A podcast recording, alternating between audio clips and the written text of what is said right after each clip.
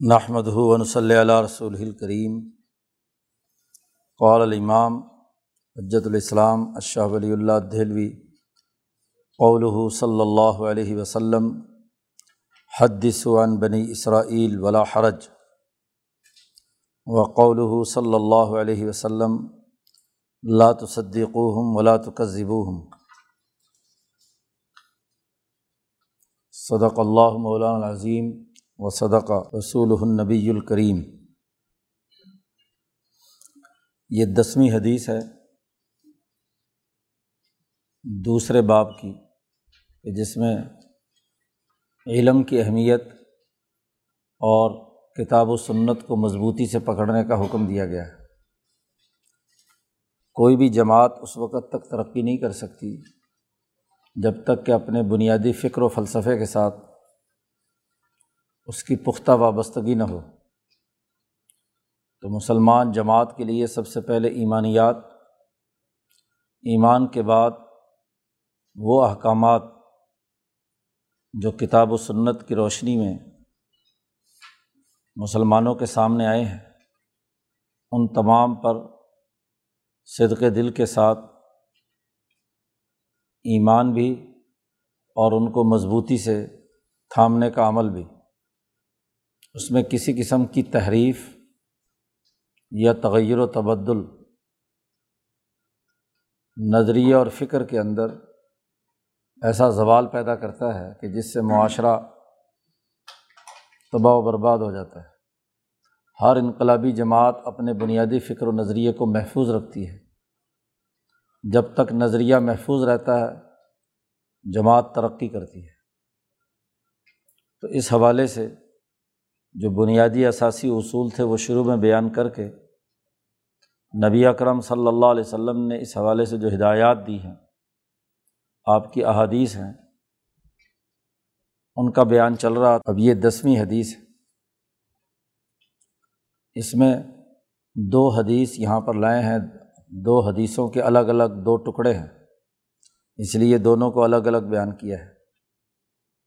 نبی اکرم صلی اللہ علیہ وسلم نے ایک ارشاد تو یہ فرمایا کہ بنی اسرائیل کے واقعات آگے بیان کر سکتے ہو۔ حد دسو عن بنی اسرائیل۔ بنی اسرائیل کی روایات، اسرائیلی روایات، ان کا بیان کیا جا سکتا ہے۔ بیان کرو۔ ولا حرج، اس میں کوئی حرج کی بات نہیں۔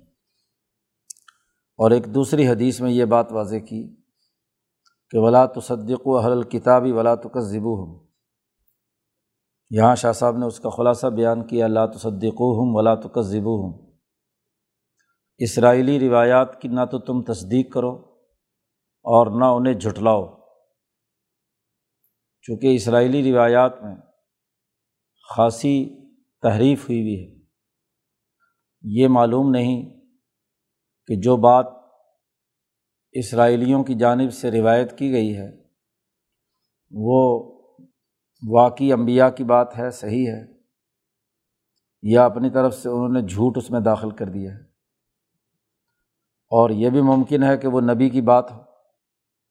تو اگر نبی کی بات ہے تو اسے جھٹلانے کی اجازت نہیں ہے۔ اللہ تو کذبو ہوں اور اگر تحریف والی بات ہے تو اس کی تصدیق نہیں کی جا سکتی۔ تو فکر و فلسفے اور نظریے کی اساس پر بنی اسرائیل کی روایات کو بیان نہیں کیا جا سکتا۔ نہ اس کی تصدیق ہے، نہ تقزیب ہے۔ وہ باتیں جو کتاب و سنت کی مجموعی تعلیمات کے مطابق ہیں، مثلاً وہ واقعات جو قرآن حکیم نے امبیا بنی اسرائیل کے بیان کیے ہیں۔ ان کی اگر کوئی ایسی تفصیلات ہیں جو قرآن کی تعلیمات سے متصادم نہیں ہیں، تو کوئی حرج کی بات نہیں۔ لیکن اگر وہ قرآن حکیم کی تعلیم سے متصادم ہے تو وہ فکر و فلسفے میں داخل نہیں ہو سکتی۔ تاریخ یا عبرت کے حصول کے لیے انہیں پیش نظر رکھا جا سکتا ہے۔ تو تاریخی روایات کے طور پر یا عبرت حاصل کرنے کے نقطۂ نظر سے ان کی روایات لی جا سکتی ہیں، اس کی تصدیق و تقزیب کی اجازت نہیں ہے۔ شاہ صاحب نے اس حدیث کی تشریح کرتے ہوئے بیان کیا ہے، اقول اور روایت عن اہل الکتابی تجوز فیمہ سبیل ہو سبیل الاعتبار۔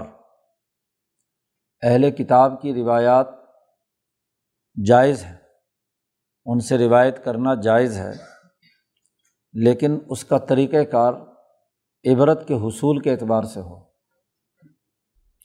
وہ حیث و یقون الامن عن الاختلاط فی شرائع دین دین کا جو قانونی اور شرعی نظام ہے، اس کے ساتھ ان روایات کا اختلاط نہ ہو۔ دین کا اصل قانون محفوظ رہے تو پھر وہ روایات بیان کی جا سکتی ہے۔ ولا تجوز و فیمہ سوا ظالقہ اس کے علاوہ کسی اور دائرے میں ان کی یہ روایات قابل اعتبار نہیں ہے عبرت کے حصول کے لیے اسرائیلی روایات بیان کی جا سکتی ہیں، چونکہ خود حضور نے فرما دیا، حدیثو، بیان کر سک، کرو، امر ہے۔ اوممبا یمبغی علما یہ بات اچھی طرح جان لینی چاہیے، بہت مناسب ہے اس مقام پر کہ اکثر جو اسرائیلی روایات وہ ہماری مسلمانوں کی جو کتب تفسیر اور تاریخ سے متعلق کتابیں ہیں، وہ اسرائیلی روایات ہیں جو مسلمانوں کے نقطۂ نظر سے داخل کر دی گئی ہیں۔ کتب تفسیر میں بھی، قرآن حکیم کی تفسیر میں بھی۔ اور تاریخ اسلام کے اندر بھی۔ ولاخبار منقولت عن اخبار اہل الکتاب وہ اہل کتاب کے جو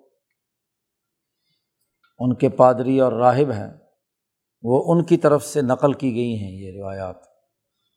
اس لیے لا یمبغی یہ مناسب نہیں ہے کہ ان روایات کے اساس پر کوئی عقیدہ یا کوئی شرعی حکم بیان کیا جائے۔ نہ تو ان روایات کی بنیاد پر کوئی عقیدہ بنایا جا سکتا ہے اور نہ ہی ان کی بنیاد پر کوئی شرعی قانون اور حکم بنایا جا سکتا ہے۔ اعتقاد اور حکم، یہ تو صرف قرآن اور جو حضور سے ثابت شدہ احادیث ہیں۔ باقی تاریخ کا تجزیہ کرنے، انسانی رویوں کو سمجھنے، قوموں کے عروج و زوال سے، سماجی ساخت کے تغیر و تبدل سے جو عبرت حاصل کی جا سکتی ہے، جو نتائج لیے جا سکتے ہیں، تو وہ ہو سکتا ہے۔ فتدبر۔ شاہ صاحب نے کہا، اچھی طرح غور و فکر کر لو۔ ہاں جی یہ بات اچھی طرح ہمارے پیش نظر رہنی چاہیے کہ عام طور پر مفسرین نے قرآن حکیم کی تفسیر میں بہت سی ایسی اسرائیلی روایات داخل کر دی ہیں کہ جن کا کوئی سر پیر نہیں ہے۔ وہ عیسائیوں اور یہودیوں کی طرف سے ہاں جی داخل کردہ ہے ان کی بنیاد پر کوئی حکم تو نہیں لگایا جا سکتا اور نہ ہی کوئی عقیدہ بنایا جا سکتا ہے۔ البتہ ہاں جی سمجھنے، سمجھانے کے لیے اس کو لوگوں نے بیان کیا ہے۔ اس لیے امام شاہ ولی اللہ دہلوی نے قرآن حکیم کے مطالعے کے لیے یہ بات لازمی قرار دی ہے کہ وہ تفصیرات سے ہٹ کر جو اصل متن ہے قرآن حکیم کا، اس پر غور و فکر اور تدبر کیا جائے۔ تاکہ اصل متن اور اصل جو مقاصد ہے قرآن حکیم کے وہ واضح ہو جائیں۔ ورنہ تو ایک ایک آیت کے ضمن میں اتنی اتنی احادیث اور وہ بھی اسرائیلی روایات کہ آدمی ویسے ہی چکرا جاتا ہے کہ اس آیت کی تفسیر میں یہ بات بھی ہے، یہ بھی ہے، یہ بھی ہے۔ عام آدمی تو خاص طور پر الجھ جاتا ہے۔ مولانا عبید اللہ سندھی رحمۃ اللہ علیہ فرماتے ہیں کہ جب میں دارالعلوم سے فارغ ہو کر آیا تو اب میرا ارادہ ہوا کہ قرآن حکیم کی جتنی پچھلے ہزار، ڈیڑھ ہزار سال میں تفصیلیں لکھی ہیں، میں ان کا مطالعہ کروں۔ تو میں نے تمام تفصیلیں جو مجھے دستیاب ہوئیں، تو وہ میں نے ان کا مطالعہ شروع کر دیا۔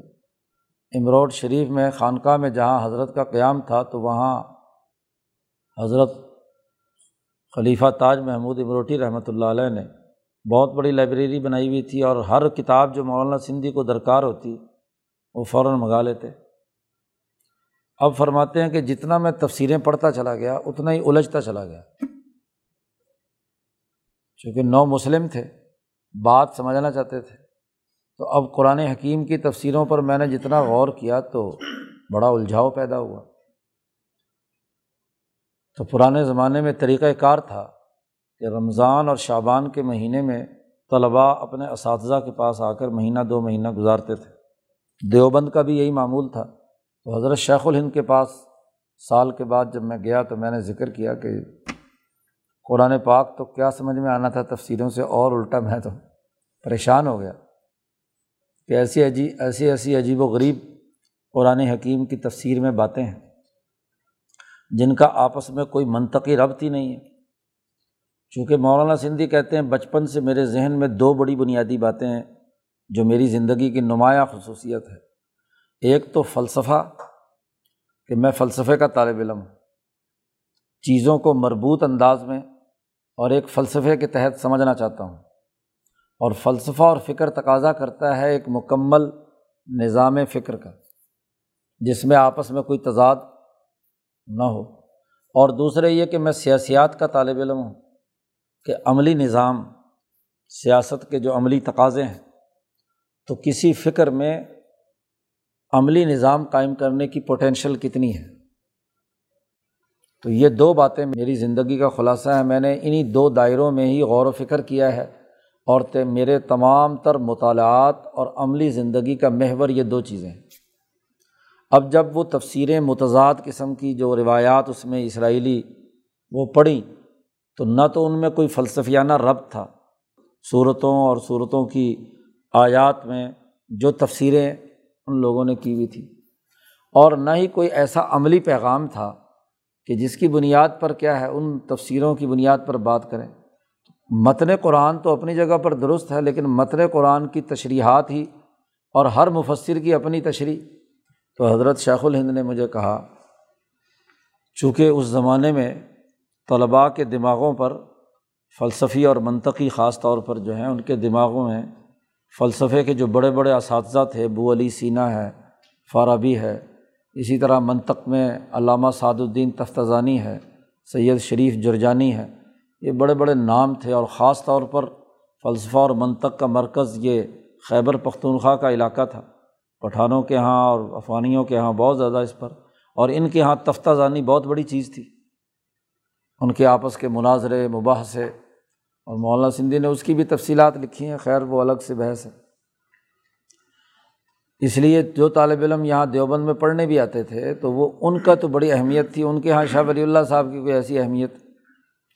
تو حضرت نے فرمایا کہ مولانا حضرت شیخ الہند نے کہ ہمارے شیخ المشائق حجت اللہ علامین حضرت شاہ ولی اللہ صاحب نے بھی اصول تفسیر پر ایک رسالہ لکھا ہے۔ آپ وہ بھی ذرا پڑھ کر دیکھیں۔ حضرت شیخ الہند کے بارے میں حضرت سندھی فرماتے ہیں کہ وہ جو بات اصل کہنی ہوتی تھی نا، وہ شروع میں نہیں کہتے تھے۔ کیونکہ طالب علم کے دماغ کے اندر اپنی دنیا اس نے بسائی بھی ہوتی ہے۔ پہلے ادھر ادھر ٹکریں مار لے۔ ہاں جی تو وہ تفسیر ابن کثیر بھی پڑھ لی، راضی بھی پڑھ لی، فلاں بھی ساری پڑھوا دی تو مسئلہ حل نہیں ہوا۔ جب مسئلہ حل نہیں ہوا تو آخر میں جب الجھاؤ زیادہ بڑھ گیا۔ تو پھر اب آخر میں کہا کہ ایک الفوظ القبیر حضرت شاہ ولی اللہ صاحب نے بھی لکھی ہے۔ ذرا اسے دیکھ لو۔ تو وہ کہتے جب میں نے پڑھی تو میرا کیا ہے؟ دماغ روشن ہو گیا۔ قرآن حکیم کو سمجھنے کا راستہ مجھے الفوظ القبیر سے مل گیا۔ اس میں بات ہی حضرت شاہ ولی اللہ صاحب نے یہ کی کہ تفصیلیں تو ایک طرف رکھ دو۔ جی۔ اور متن قرآن پر غور و فکر کرو۔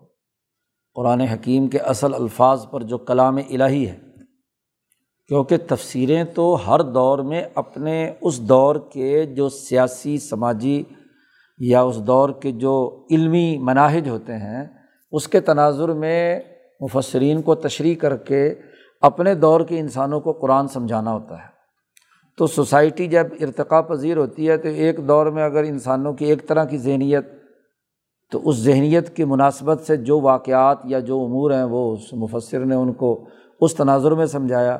سو سال بعد ہاں جی اس کا بیانیہ لوگوں کا بدل گیا یا آپ سمجھ لیجیے کہ پیراڈائم بدل گیا، تو پھر اس کے مطابق لوگوں نے بات سمجھائی۔ تو وہ اپنے اپنے زمانے کے اعتبار سے تو وہ تفصیلیں صحیح ہیں، لیکن جیسے زمانہ بدلتا ہے، تو اس زمانے کے بدلنے کے تناظر میں چیزوں کو سمجھنے، سمجھانے کے لیے ضروری ہے کہ اصل متن قرآن جو ہے وہ پختہ ہو۔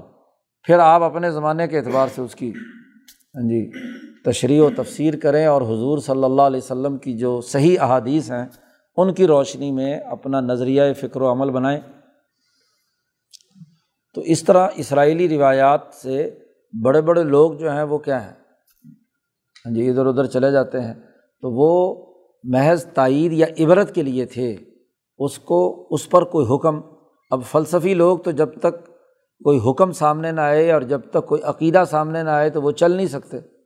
اور اگر اسرائیلی روایات کو بنیاد بنا کر کوئی حکم یا عقیدہ اپنایا جائے تو پھر الجھاؤ ہوگا نا کہ ایک جگہ پہ ایک حکم ہے، دوسری جگہ، دوسرا حکم ہے، تیسری جگہ، تیسرا حکم ہے۔ تو متن قرآن کو اگر سامنے رکھ کر آپ غور و فکر کریں گے تو پھر حضرت سندھی کہتے ہیں، اگلے پچاس سال میں نے قرآن حکیم کو اسی نقطۂ نظر سے پڑھا اور جو جو میں مطالعہ کرتا چلا گیا، اس کو اس کے ساتھ مربوط کرتا گیا۔ تو اسرائیلی روایات کے بارے میں بنیادی بات کہہ دی کہ اس سے تحریف کا دروازہ، حکم اگر شریعت کا بدل گیا یا عقیدے میں خرابی پیدا ہو گئی تو یہ تحریف کا راستہ ہے۔ باقی عبرت کے طور پر روایات کا مطالعہ کیا جا سکتا ہے۔ گیارہویں حدیث لائے ہیں کہ نبی اکرم صلی اللہ علیہ وسلم نے ارشاد فرمایا کہ من تعلم علم مما یب تغاب ہی وجہ اللہ۔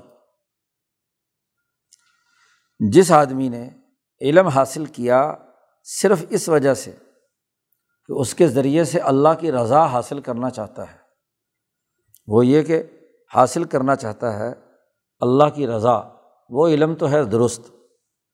لا یتعلم اللہ یوسیبہ بھی غرضم منت دنیا اب جس علم سے اللہ کی رضا حاصل ہوتی ہے اس علم کو دنیا کی کسی غرض کے لیے حاصل کرنا۔ ایسے آدمی کے بارے میں کہا کہ اسے جنت کی ہوا بھی نہیں لگے۔ گی علم تو دراصل دین کا علم بالخصوص، قرآن و حدیث کا علم وہ ہے کہ جس کا مقصد اللہ کی رضا حاصل کرنا ہے۔ اللہ کو راضی کرنا ہے۔ اللہ کے احکامات کا دنیا میں نفاذ ہے۔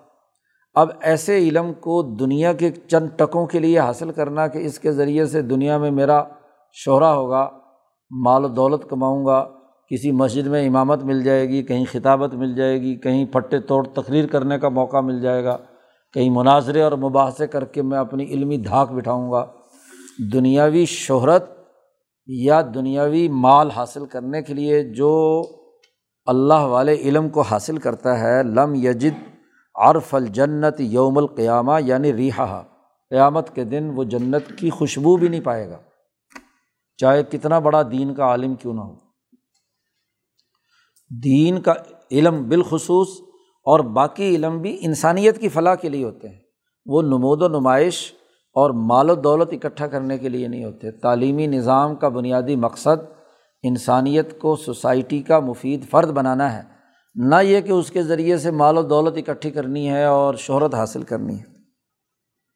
اقول اس کی تشریح میں شاہ صاحب بیان فرماتے ہیں کہ میں کہتا ہوں کہ علم دینی کا طلب کرنا دنیاوی مقاصد کے لیے، لے اجل دنیا اور دنیا کیا ہے؟ کہ مال و دولت حاصل کرنا اور یا شہرت اور جاہ پرستی حاصل کرنا۔ یہ حرام ہے۔ حرام قرار دے دیا گیا ہے۔ مکرو ہے تحریمی بلکہ حرام ہے کہ کوئی آدمی اس نیت سے قرآن اور حدیث یا دین کا علم حاصل کرے کہ اس کے ذریعے سے دنیا حاصل کرے گا۔ اور یہ بات بھی حرام ہے کہ تعلیم آدمی اس لیے حاصل کرے کہ اس سے کوئی اس کی غرض فاصد ہے، کوئی غلط مقصد ہے کہ وہ ان آیات اور احادیث یا اس علم کے ذریعے سے سامراجی مقاصد حاصل کرنا، فساد پیدا کرنا چاہتا ہے۔ وہ کوئی بھی علم، پہلے علم دینی کی بات کی ہے، اس کے بعد کوئی بھی ایسا علم کہ جس کا مقصد فساد پیدا کرنا ہو۔ چاہے اس میں انجینئرنگ ہو، ڈاکٹری ہو، صحافت ہو، تمام علم ہے اور دینی علم بھی ہو۔ اس کا مقصد اگر صرف اور صرف یہ ہے کہ اس کے ذریعے سے فساد پیدا کرنا ہے، لڑا کر اپنے مقاصد حاصل کرنے ہیں، تو اسی لیے اس علم کی بات کی ہے نبی اکرم صلی اللہ علیہ وسلم نے جو علم نافع ہو، وہ علم جو انسانیت کے لیے نفع بخش ہو۔ اس لیے دعا سکھلائی۔ ہم ہاں جی ایسے علم کا آپ سے سوال کرتے ہیں جو نفع بخش ہو۔ ورنہ علم تو تکبر پیدا کرتا ہے۔ جو بھی علم ہے اس کو حاصل کرنے کے بعد آدمی میں علمی مہارت پیدا ہو تو ایک تو وہ جا پرستی پیدا کرتی ہے۔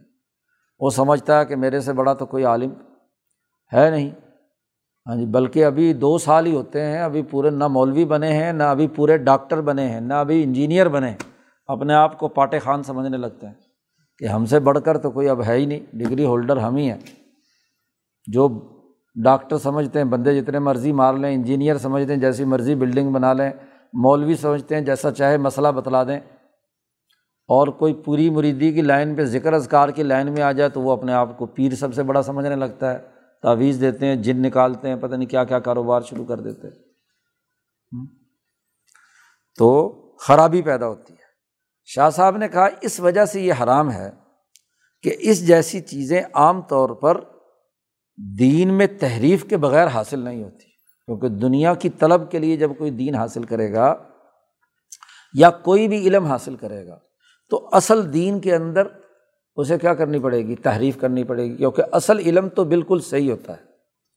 اصل علم تو انسانیت کی خدمت کا ہے، انسانی مسائل حل کرتا ہے۔ اس کے ارتفاقات عقلیہ اور ارتفاقات معاشیہ کی آسانی پیدا کرتا ہے وہ علم۔ یعنی عقل کی گریں کھولتا ہے۔ تو سہولت پیدا کرتا ہے عقل کو۔ اور اسی طرح معاشی اور مادی امور جو ہیں، ہر علم اس کے اندر سہولت پیدا کرتا ہے، ارتفاقات پیدا کرتا ہے۔ لیکن جب بھی کسی علم سے کوئی فاسد غرض وابستہ ہو جائے، تو ضرور اس علم میں کہیں نہ کہیں کوئی نہ کوئی تحریف کرنی ہوتی آج کل اس کی سب سے بڑی مثال جو ہے، کرونا وائرس ہے۔ پھر آ گیا وہی۔ آج کی ایک ویڈیو ہم نے سنی ہے، جس میں وہ کہتے ہیں کہ جی وائرس سے بندے نہیں مرتے۔ ڈاکٹروں نے کہ جی اب جدید تحقیق ہوئی ہے، پانچ چھ مہینوں کے بعد ہمیں پتہ چل گیا ہے کہ بندہ وائرس سے نہیں مرتا، نہ پھیپھڑوں کی خرابی سے مرتا، بلکہ کس چیز سے مرتا ہے؟ کہ جسم میں خون گاڑھا ہو جاتا ہے۔ اور اس کے کلاٹس بنتے ہیں، تو سانس آنا بند ہو جاتا ہے۔ اس لیے کیا ہے؟ بندہ مرتا ہے اور خون اگر گاڑھا ہو جائے تو سمپل سی دوائی ہے۔ جی جو پہلے بھی دل کے مریضوں کو جن کا خون گاڑھا ہوتا ہے ان کو دی جاتی ہے۔ جی ڈسپرین وغیرہ، یہ وہ، ان چیزوں سے اس کا علاج ہو سکتا ہے۔ ہاں جی تو اور پانچ چھ نمبر اس نے بتلائے ہیں۔ تو میں نے کہا، بھائی، اب پتہ تو انہیں پہلے بھی تھا۔ ہاں جی اب چونکہ واپس لینا ہے رزلٹ جو کچھ لینے تھے وہ لے لیے۔ اب اپنے سیاسی اور معاشی مقاصد کے لیے میڈیکل سائنس کے اس علم کے اندر تحریف کی گئی۔ اب تحریف یہی ہوتی ہے کہ کچھ نہ کچھ تو علم صحیح ہوتا ہے۔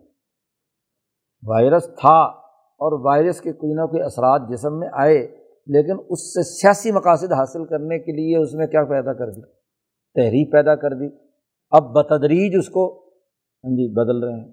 ابھی آسٹریلیا کے سائنسدانوں کی جو رپورٹ اخبارات میں چھپی ہے اس کے مطابق انہوں نے کہا کہ ڈبلیو ایچ او نے اتنا بڑا جرم کیا ہے، ایک بہت اہم پہلو کو نظر انداز کیا ہے کہ اس نے یہ ہدایات دی کہ یہ انسانوں سے انسانوں میں پھیلتا ہے۔ جب انسان چھینک مارتا ہے یا کوئی کھانسی اس کی ہوتی ہے تو اس کا جو ریزش اس کے جسم سے نکلتی ہے، وہ وائرس کو آگے منتقل کرتی ہے۔ اس نے کہا، نہیں، یہ تو مارچ سے ہم تحقیق کر رہے تھے مارچ انیس سے تو ہوا جو ہے، فضا کی ہوا جو ہے یہ بھی ہاں جی وائرس کو ایک جگہ سے دوسری جگہ کیا ہے؟ منتقل کرتی کرتی ہے۔ اور یہ بھی گویا کہ مرض کو پھیلانے، وائرس کو پھیلانے کا ذریعہ ہے۔ صرف انسانی جسم نہیں۔ اب شروع میں یہ کہتے رہے کہ جی فضا میں زیادہ سے زیادہ یہ وائرس جو ہے ہاں جی چند سیکنڈ یا چند منٹ باقی رہتا ہے، اس کے بعد مر جاتا ہے۔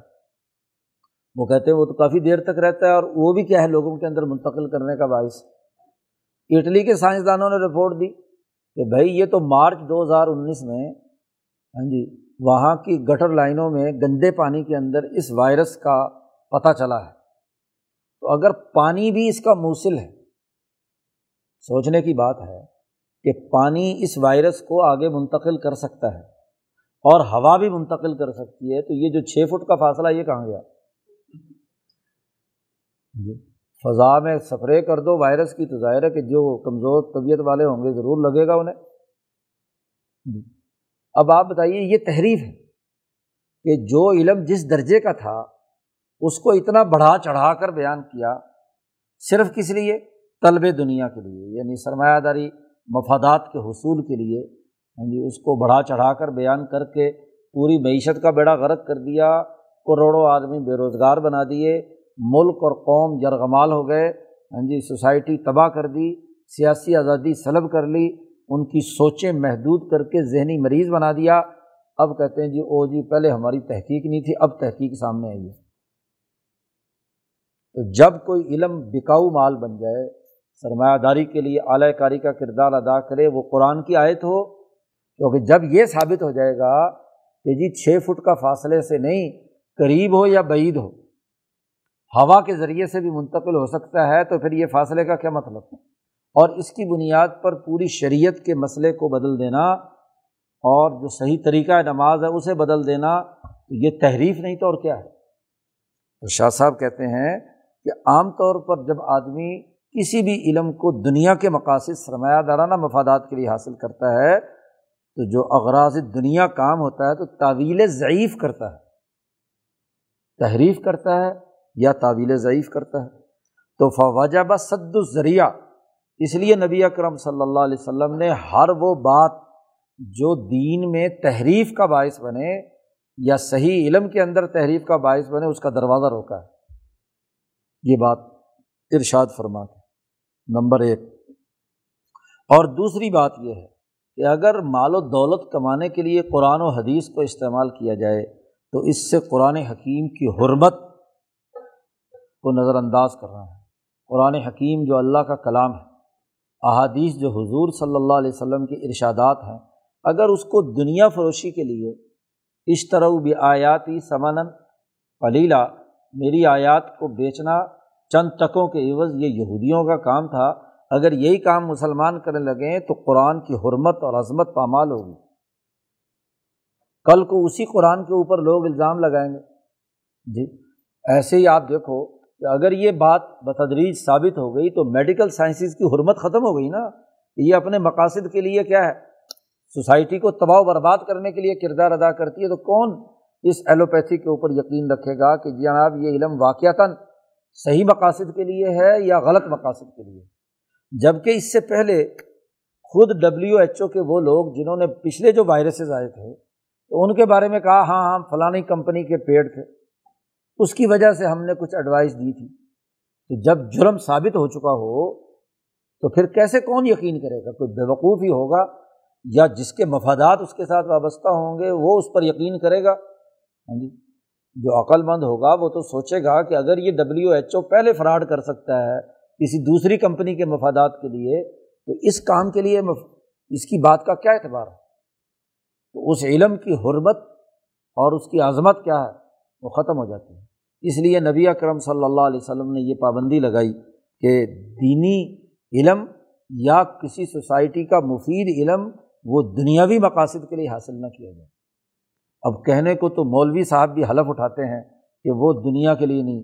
ہاں جی پہلے دن سے طالب علم مدرسے میں داخل ہوتا ہے تو مولوی صاحبان ہاں جی نیت کی صحت اور صرف اللہ کی رضا کے لیے تم نے علم حاصل کرنا ہے، یہ بات بعض کہنا شروع کرتے ہیں۔ اور آٹھ سال تک ہاں جی بعض کہتے رہتے ہیں۔ ایسے ہی جیسے میڈیکل کالج میں طالب علم داخل ہوتا ہے، تو پہلے دن سے کہ خدمت انسانیت کے لیے تم نے کام کرنا ہے۔ طالب علم بھی کہتا ہے، استاد بھی کہتے ہیں۔ لیکن جیسے جیسے علم بڑھتا جاتا ہے، ویسے ویسے فارماسوٹیکل کمپنیوں کی ایجنٹی کا کام شروع ہو جاتا ہے۔ ان کے مفادات کے لیے کام کرنا شروع کر دیتے ہیں۔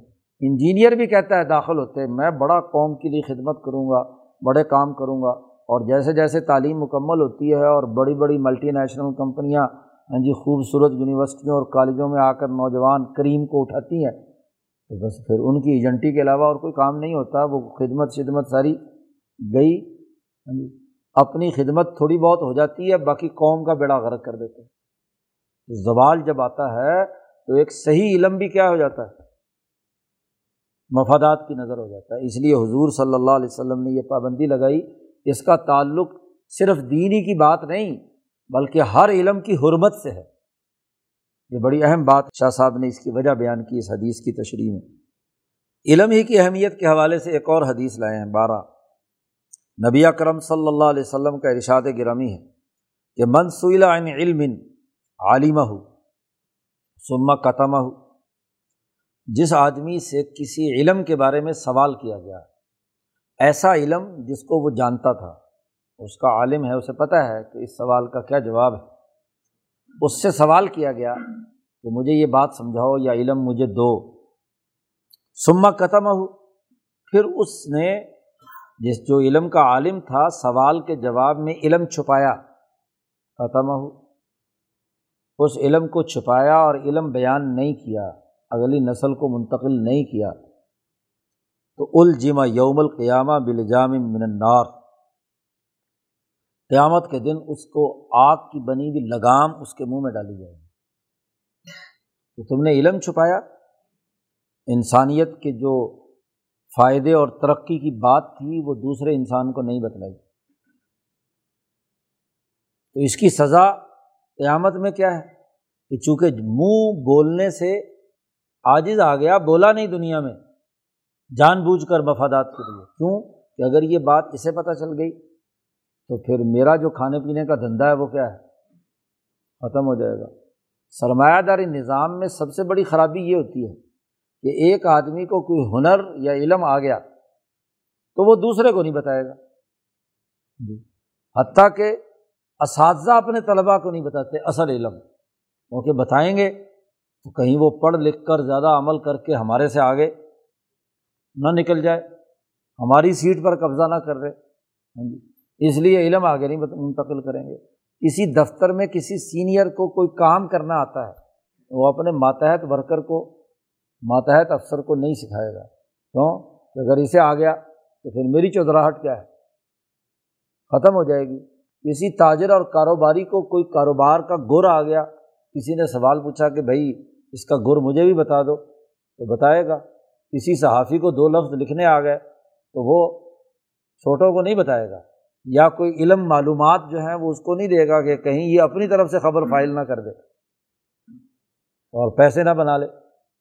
یا آگے ہاں جی اس کام کا طریقہ اور سلیقہ سمجھا دیا تربیت دے دی تو اسے خطرہ لگا رہتا ہے کہ تو جس نے علم چھپایا، اس کو قیامت کے دن جہنم کی آگ کا ہاں جی، کی لگام، وہ اسے پہنائی جائے گی۔ اقول، میں یہ کہتا ہوں کہ علم کو چھپانا ضرورت کے وقت، عند حاجات الہی کسی کو ضرورت ہے اور ضرورت کے وقت کسی انسان سے علم چھپانا، یہ حرام۔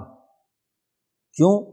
یہ اصل التحاون یہ دین کو اگلی نسلوں تک منتقل کرنے کے راستے کی سب سے بڑی مداحنت اور سستی اور کاہلی ہے۔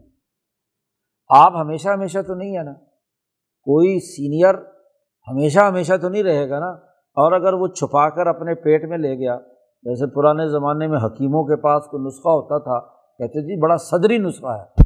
صدری کا مطلب سینے میں چھپا کر رکھا، کسی کو نہیں بتایا اور اسی میں مر گیا۔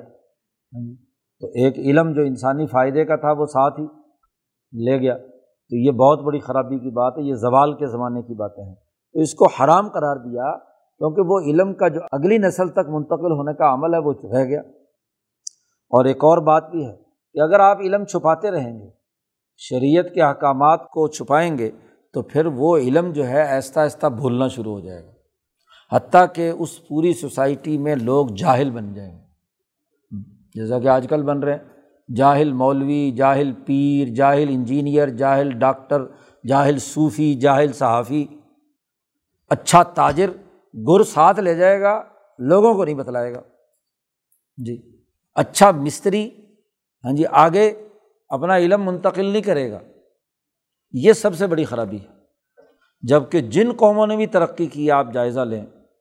مثلاً آج چین نے ترقی کی۔ ہے انہوں نے باقاعدہ پابندی لگائی ہے کہ جس آدمی کو جو علم آتا ہے، وہ اپنے ماتحت کو سکھائے، اس کو مہارت منتقل کرے اور ادارتی نظام کے تحت کام ہو، اجتماعی کام ہو، تاکہ لوگ اس علم سے فائدہ حاصل کریں اور اس کے ذریعے سے کیا ہے، ملک اور قوم کے لیے نئی تخلیقات کریں۔ ہاں جی چیزیں وجود میں لائیں، نئی سے نئی آئٹم سامنے آئیں۔ ہاں جی سائنس، ٹیکنالوجی کی لوگوں تک پہنچے۔ حتیٰ کہ انہوں نے اپنے طالب علم بھیج دیے باہر۔ آج کے اخبار کی رپورٹ ہے کہ چین کے طالب علم جی وہ یہاں اسکول کی تعلیم مکمل کرنے کے بعد کالج کی تعلیم کے لیے آج کل وہاں امتحانات ہو رہے ہیں۔ ہاں جی سات جولائی سے لے کر دس تک ایک کروڑ ستر لاکھ انسان نوجوان امتحان دے رہے ہیں اور ان کا اجتماع ہے، دنیا کا سب سے بڑا اجتماع۔ یہاں اس کرونا وائرس کے نام پر پچیس لاکھ کا مذہبی اجتماع حج کا بند کر دیا۔ لاکھ دو لاکھ کے تبلیغیوں کا اجتماع بند کر دیا۔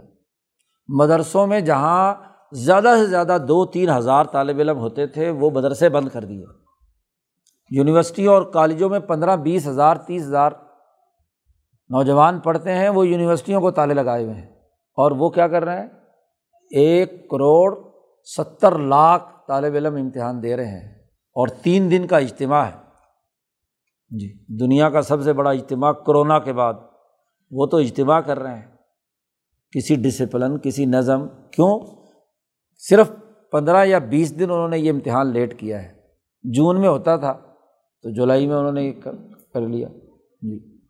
تو ایک مہینہ صرف لیٹ کیا، لیکن امتحان، کیونکہ نسل کو پڑھانا ہے اور اس میں سے بھی جو نوجوان چین کے باہر پڑھنے جاتے ہیں، امریکہ ہاں جی یورپین ممالک میں ہاں جی باقی ٹیکنالوجی سیکھنے کے لیے، ان میں سے پچاسی سے نوے فیصد واپس اپنے ملک میں آتے ہیں۔ وہ علم لے کر آتے ہیں اور اپنی اگلی نسل کو کیا ہے؟ منتقل کرنے۔ اور ہمارے یہاں صورت حال کیا ہے؟ اول تو علم حاصل نہیں کرتے۔ بے پڑھے ہی میٹرک پاس۔ بیڑا غرق کر دیا۔ پھر اگر کوئی پڑھنے کے لیے باہر جاتا ہے تو اسی نوے فیصد وہیں رہ جاتے ہیں۔ جی۔ الٹا معاملہ ہے۔ تو قوم کیسے ترقی کرے گی؟ یہ کتمان علم کا نتیجہ ہے نا کہ وہ علم بھول گیا۔ اب انجینئرنگ یونیورسٹی ہے انجینئرنگ کا علم بھول گیا۔ اس میں کوئی مہارت نہیں ہے۔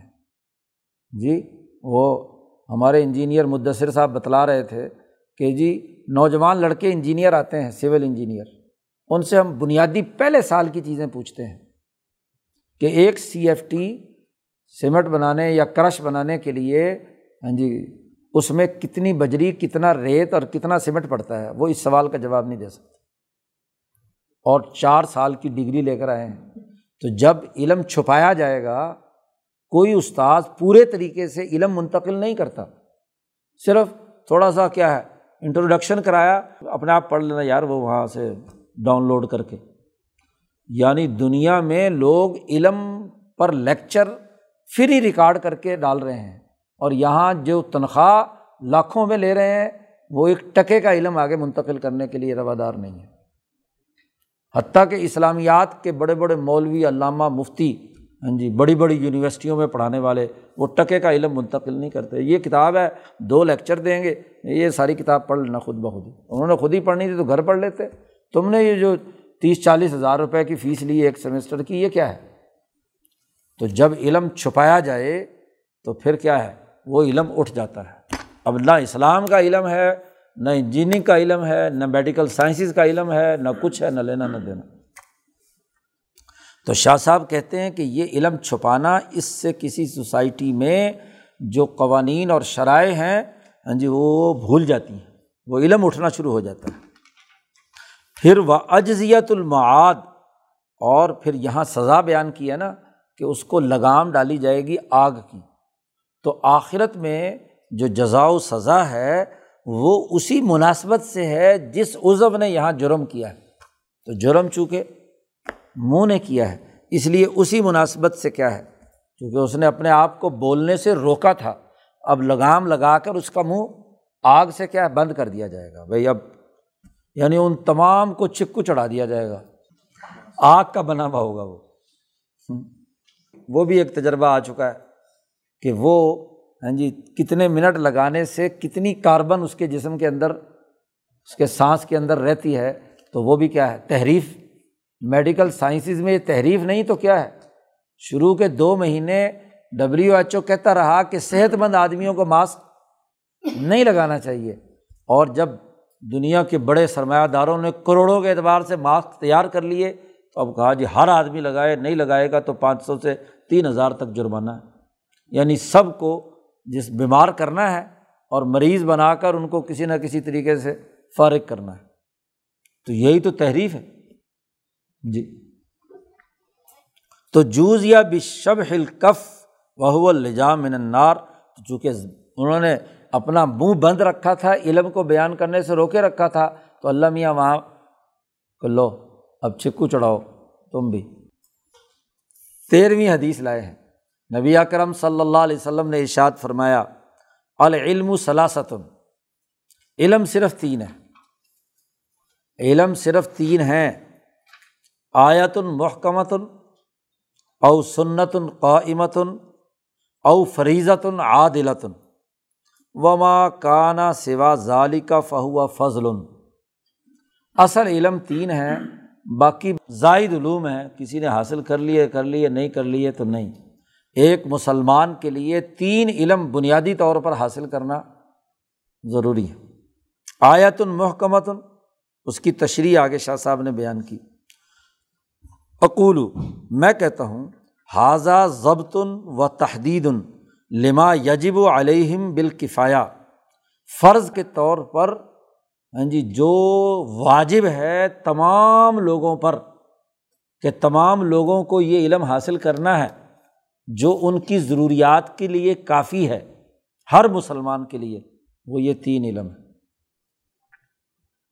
فیاجب اس پہلی بات واجب ہے ان پر، نمبر ایک، معرفت القرآنی لفظ کہ قرآن حکیم کے الفاظ کی معرفت یعنی جب وہ تلاوت قرآن حکیم کرے تو قرآن حکیم کی آیات کی تلاوت صحیح ہاں جی مخارج اور صفات کے ساتھ کرے۔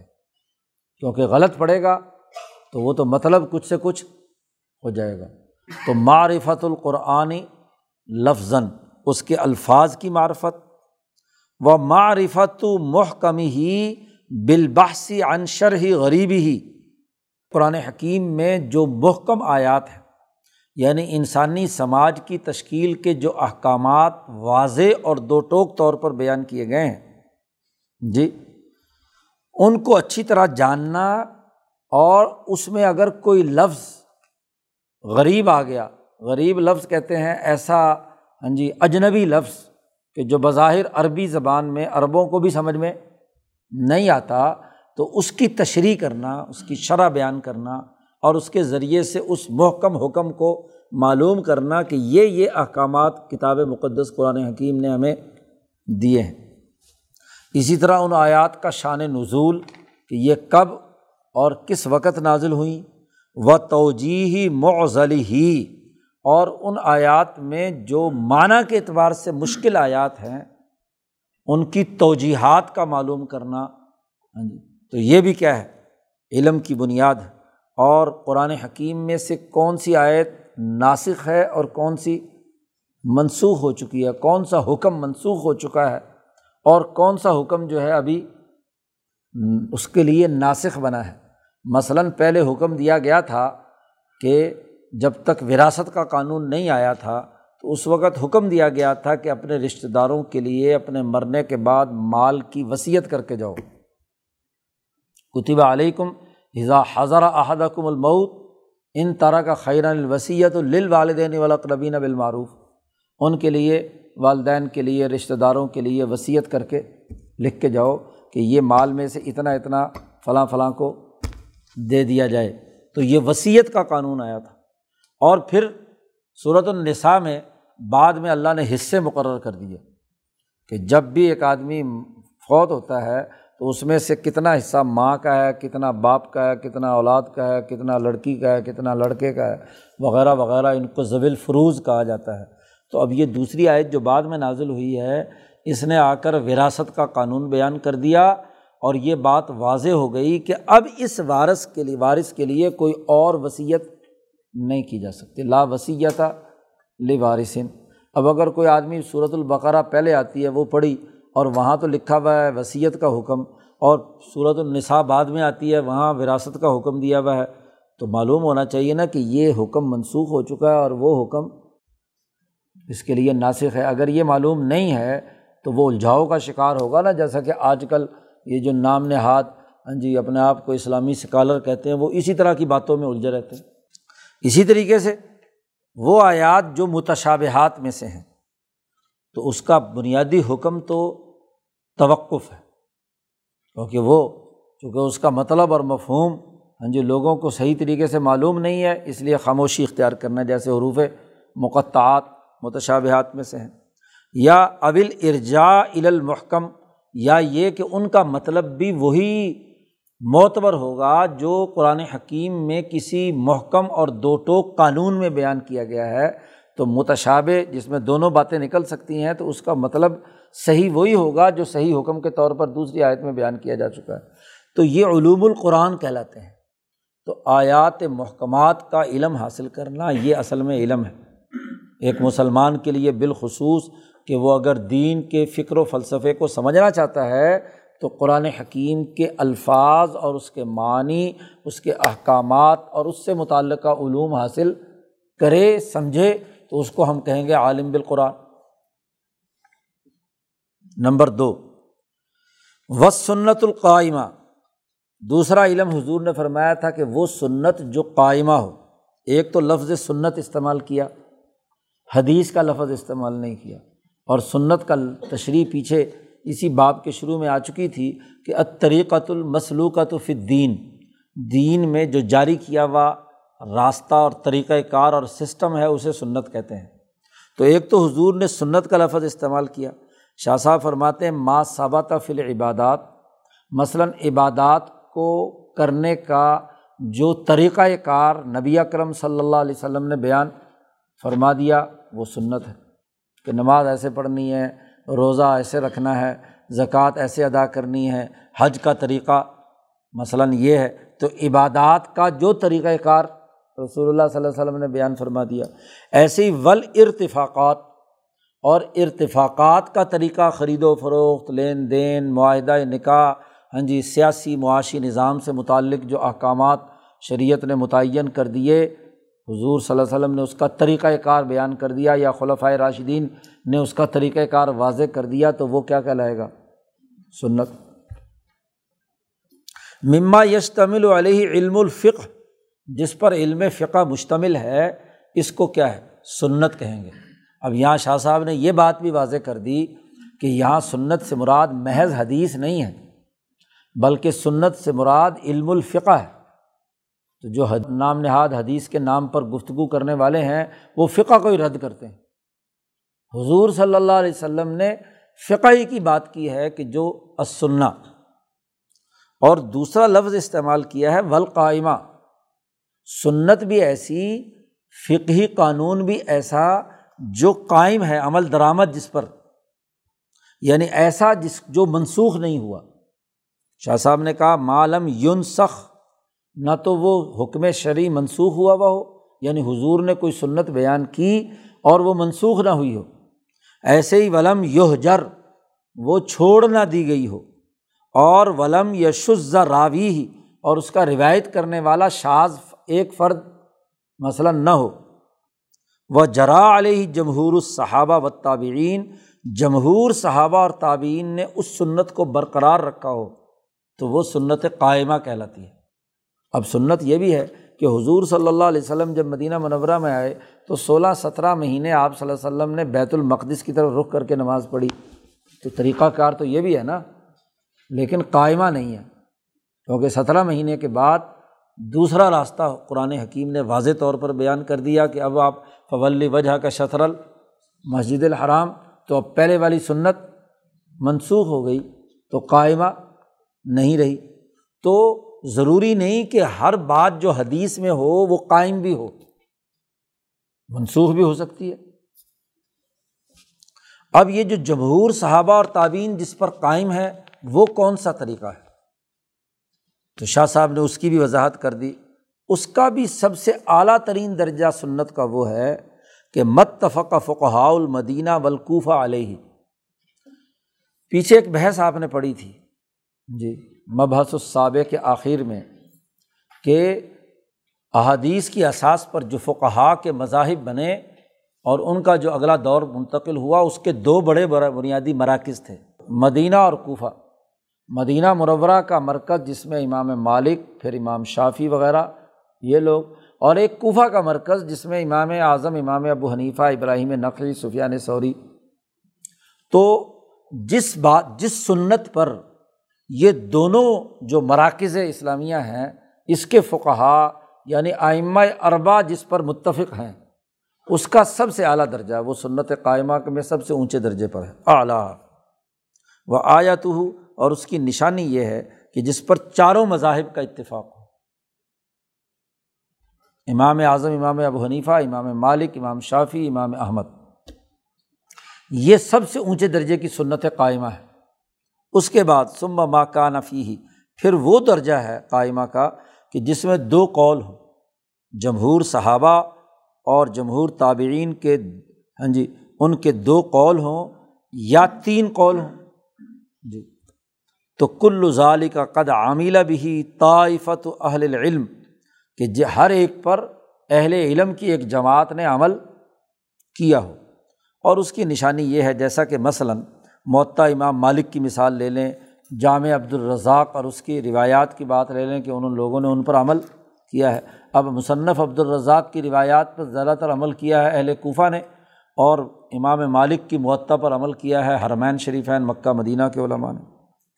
اور پھر سنت قائمہ کا تیسرا آخری درجہ ماں سواز علی کا یہ ہے کہ جو بعض میں بعض فقہ نے اخذ و استمباد سے مسائل معلوم کیے ہیں۔ ہاں جی بعض ان میں تفسیریں ہیں، بعض اس کو تخریج کہیں گے، بعض نے استدلال کیا ہے، بعض نے استمباد کیا ہے، تو وہ قائمہ نہیں ہے، لیکن ہے بہرحال تیسرے درجے میں۔ تو شاہ صاحب بڑی ترتیب سے احادیث کی تشریح کی جتنے ممکنہ پہلو ہوتے ہیں، اس کی نشاندہی کرتے چلے جا رہے ہیں۔ تیسرا علم جس نبی اکرم صلی اللہ علیہ وسلم نے فرمایا، فریضۃ عادلتن تو فریضہ عادلہ سے کیا مراد ہے؟ تو شاہ صاحب نے اس کی وضاحت کی کہ ورثا کے لیے جو اللہ نے ہاں جی حصے مقرر کر دیے ہیں، خود اللہ نے حصے مقرر کر دیے جی جو یوسی کم اللہ فی اولاد کم ذکر مثل و حضل سعین اب یہ پورا وراثت کا قانون بیان کرنے کے بعد اللہ نے کہا ہے فریضہ تم من اللہ۔ یہ اللہ کی طرف سے فرض کیا ہوا ہے۔ تو ہر ایک کا حصہ خود اللہ نے متعین کر دیا۔ اس میں کوئی تغیر و تبدل نہیں ہو سکتا۔ اور اسی فریضہ عادلہ کے ساتھ پورا عدالتی نظام بھی وابستہ ہے۔ یلحق بھی اب واب القضائی، کہ عدالتی جتنے بھی ابواب ہیں فیصلہ کرنے کے، خواہ وہ انتظامی عہدے دار، انتظامی فیصلے جاری کرے، یا عدالت جو ہے وہ دیوانی یا جو کرمنل مقدمات ہیں، ان کے فیصلے کرتے ہیں۔ اس کے لیے لفظ استعمال کیا ہے فریضتاً عادلتن، کہ وہ عدل و انصاف کے ساتھ کیا ہے؟ فیصلے ہونے چاہئیں کیوں؟ کہ مما سبیل قط المنازع بین المسلمین بالعدل، کہ مسلمانوں کے درمیان جھگڑے ختم کرنے ہیں عدل و انصاف کے ذریعے سے۔ تو اس لیے اس کو فریضہ یا عادلہ، اور یہ فریضہ یا عادلہ جج، قاضی اور دونوں ہاں جی حکومتی افراد جو ہیں، ان کی ذمہ داری ہے کہ وہ عدل و انصاف کا نظام قائم کریں۔ یہ تین علم ہیں۔ اس کے علاوہ کوئی علم باقی علوم تو ان کے ساتھ کیا ہے؟ معاون ہیں کہ وہ ارتفاقات اور سہولتیں پیدا کرنے کے لیے چیزوں کو وجود میں لانے کا ذریعہ ہیں۔ بس، باقی وہ علم جن کے ذریعے سے عدل قائم ہونا ہے جس کے ذریعے سے انسانی سوسائٹی کے بنیادی امور متعین ہونے ہیں، وہ یہی تین علم۔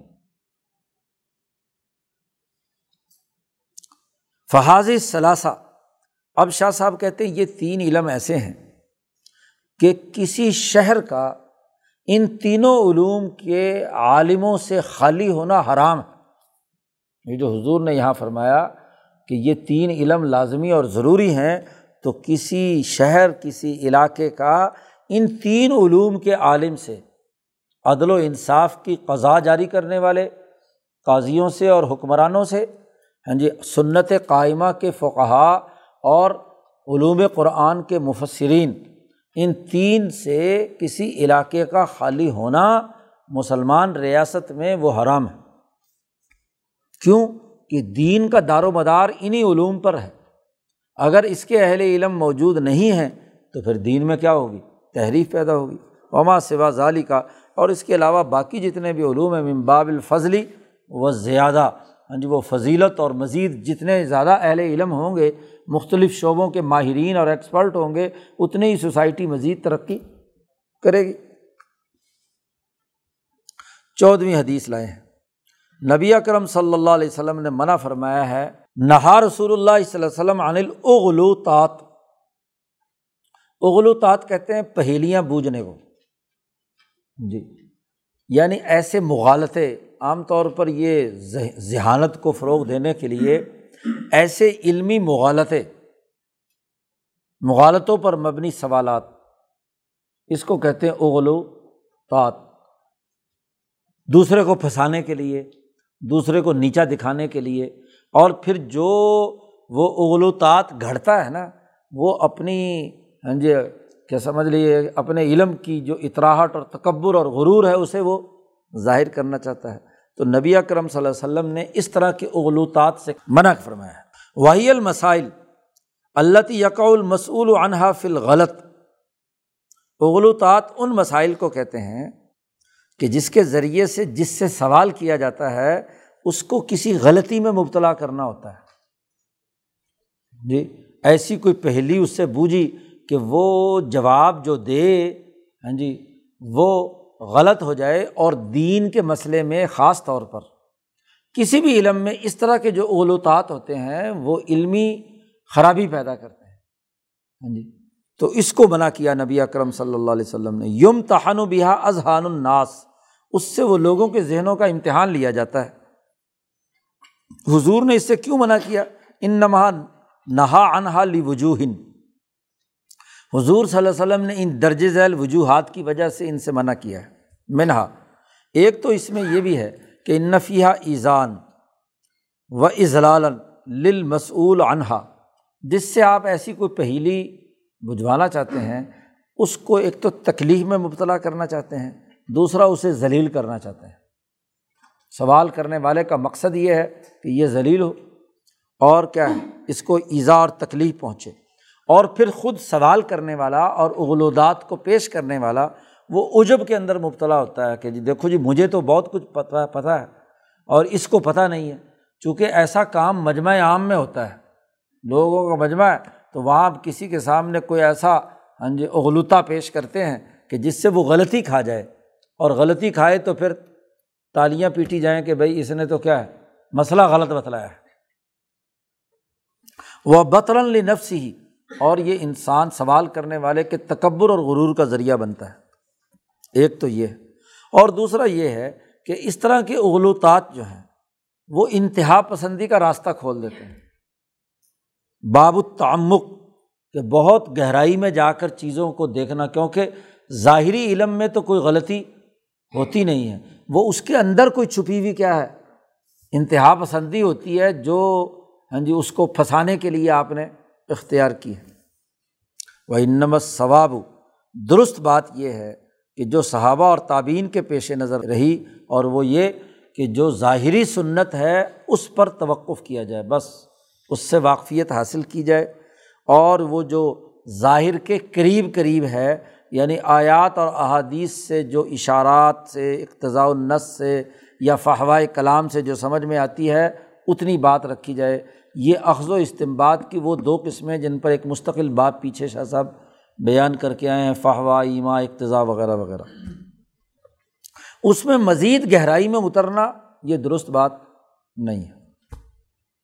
اور دوسری اس وجہ سے ہاں جی صحابہ اور تعبین کا جو طریقۂ کار رہا ہے وہ یہ کہ وہ کبھی بھی کسی اجتہادی مسئلے میں میدان میں نہیں اترتے تھے جب تک کہ کوئی واقعہ پیش نہیں آ جاتا تھا، کوئی مسئلے کی ضرورت پیش نہیں آ جاتی تھی۔ حتیٰ یستر ہی جب تک مجبور نہیں ہو جاتے تھے، واقعہ پیش آتا تھا۔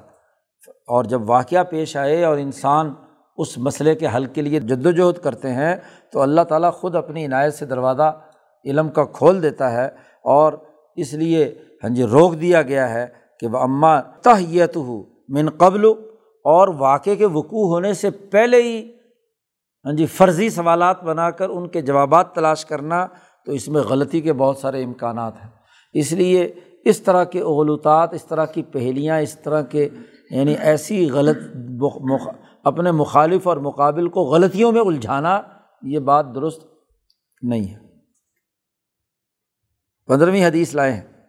کہ حضور صلی اللہ علیہ وسلم نے ارشاد فرمایا، من قال فی القرآن برا یہی جس نے قرآن حکیم میں اپنی رائے سے گفتگو کی، اس کو چاہیے کہ جہنم میں اپنا ٹکانہ بنا لے۔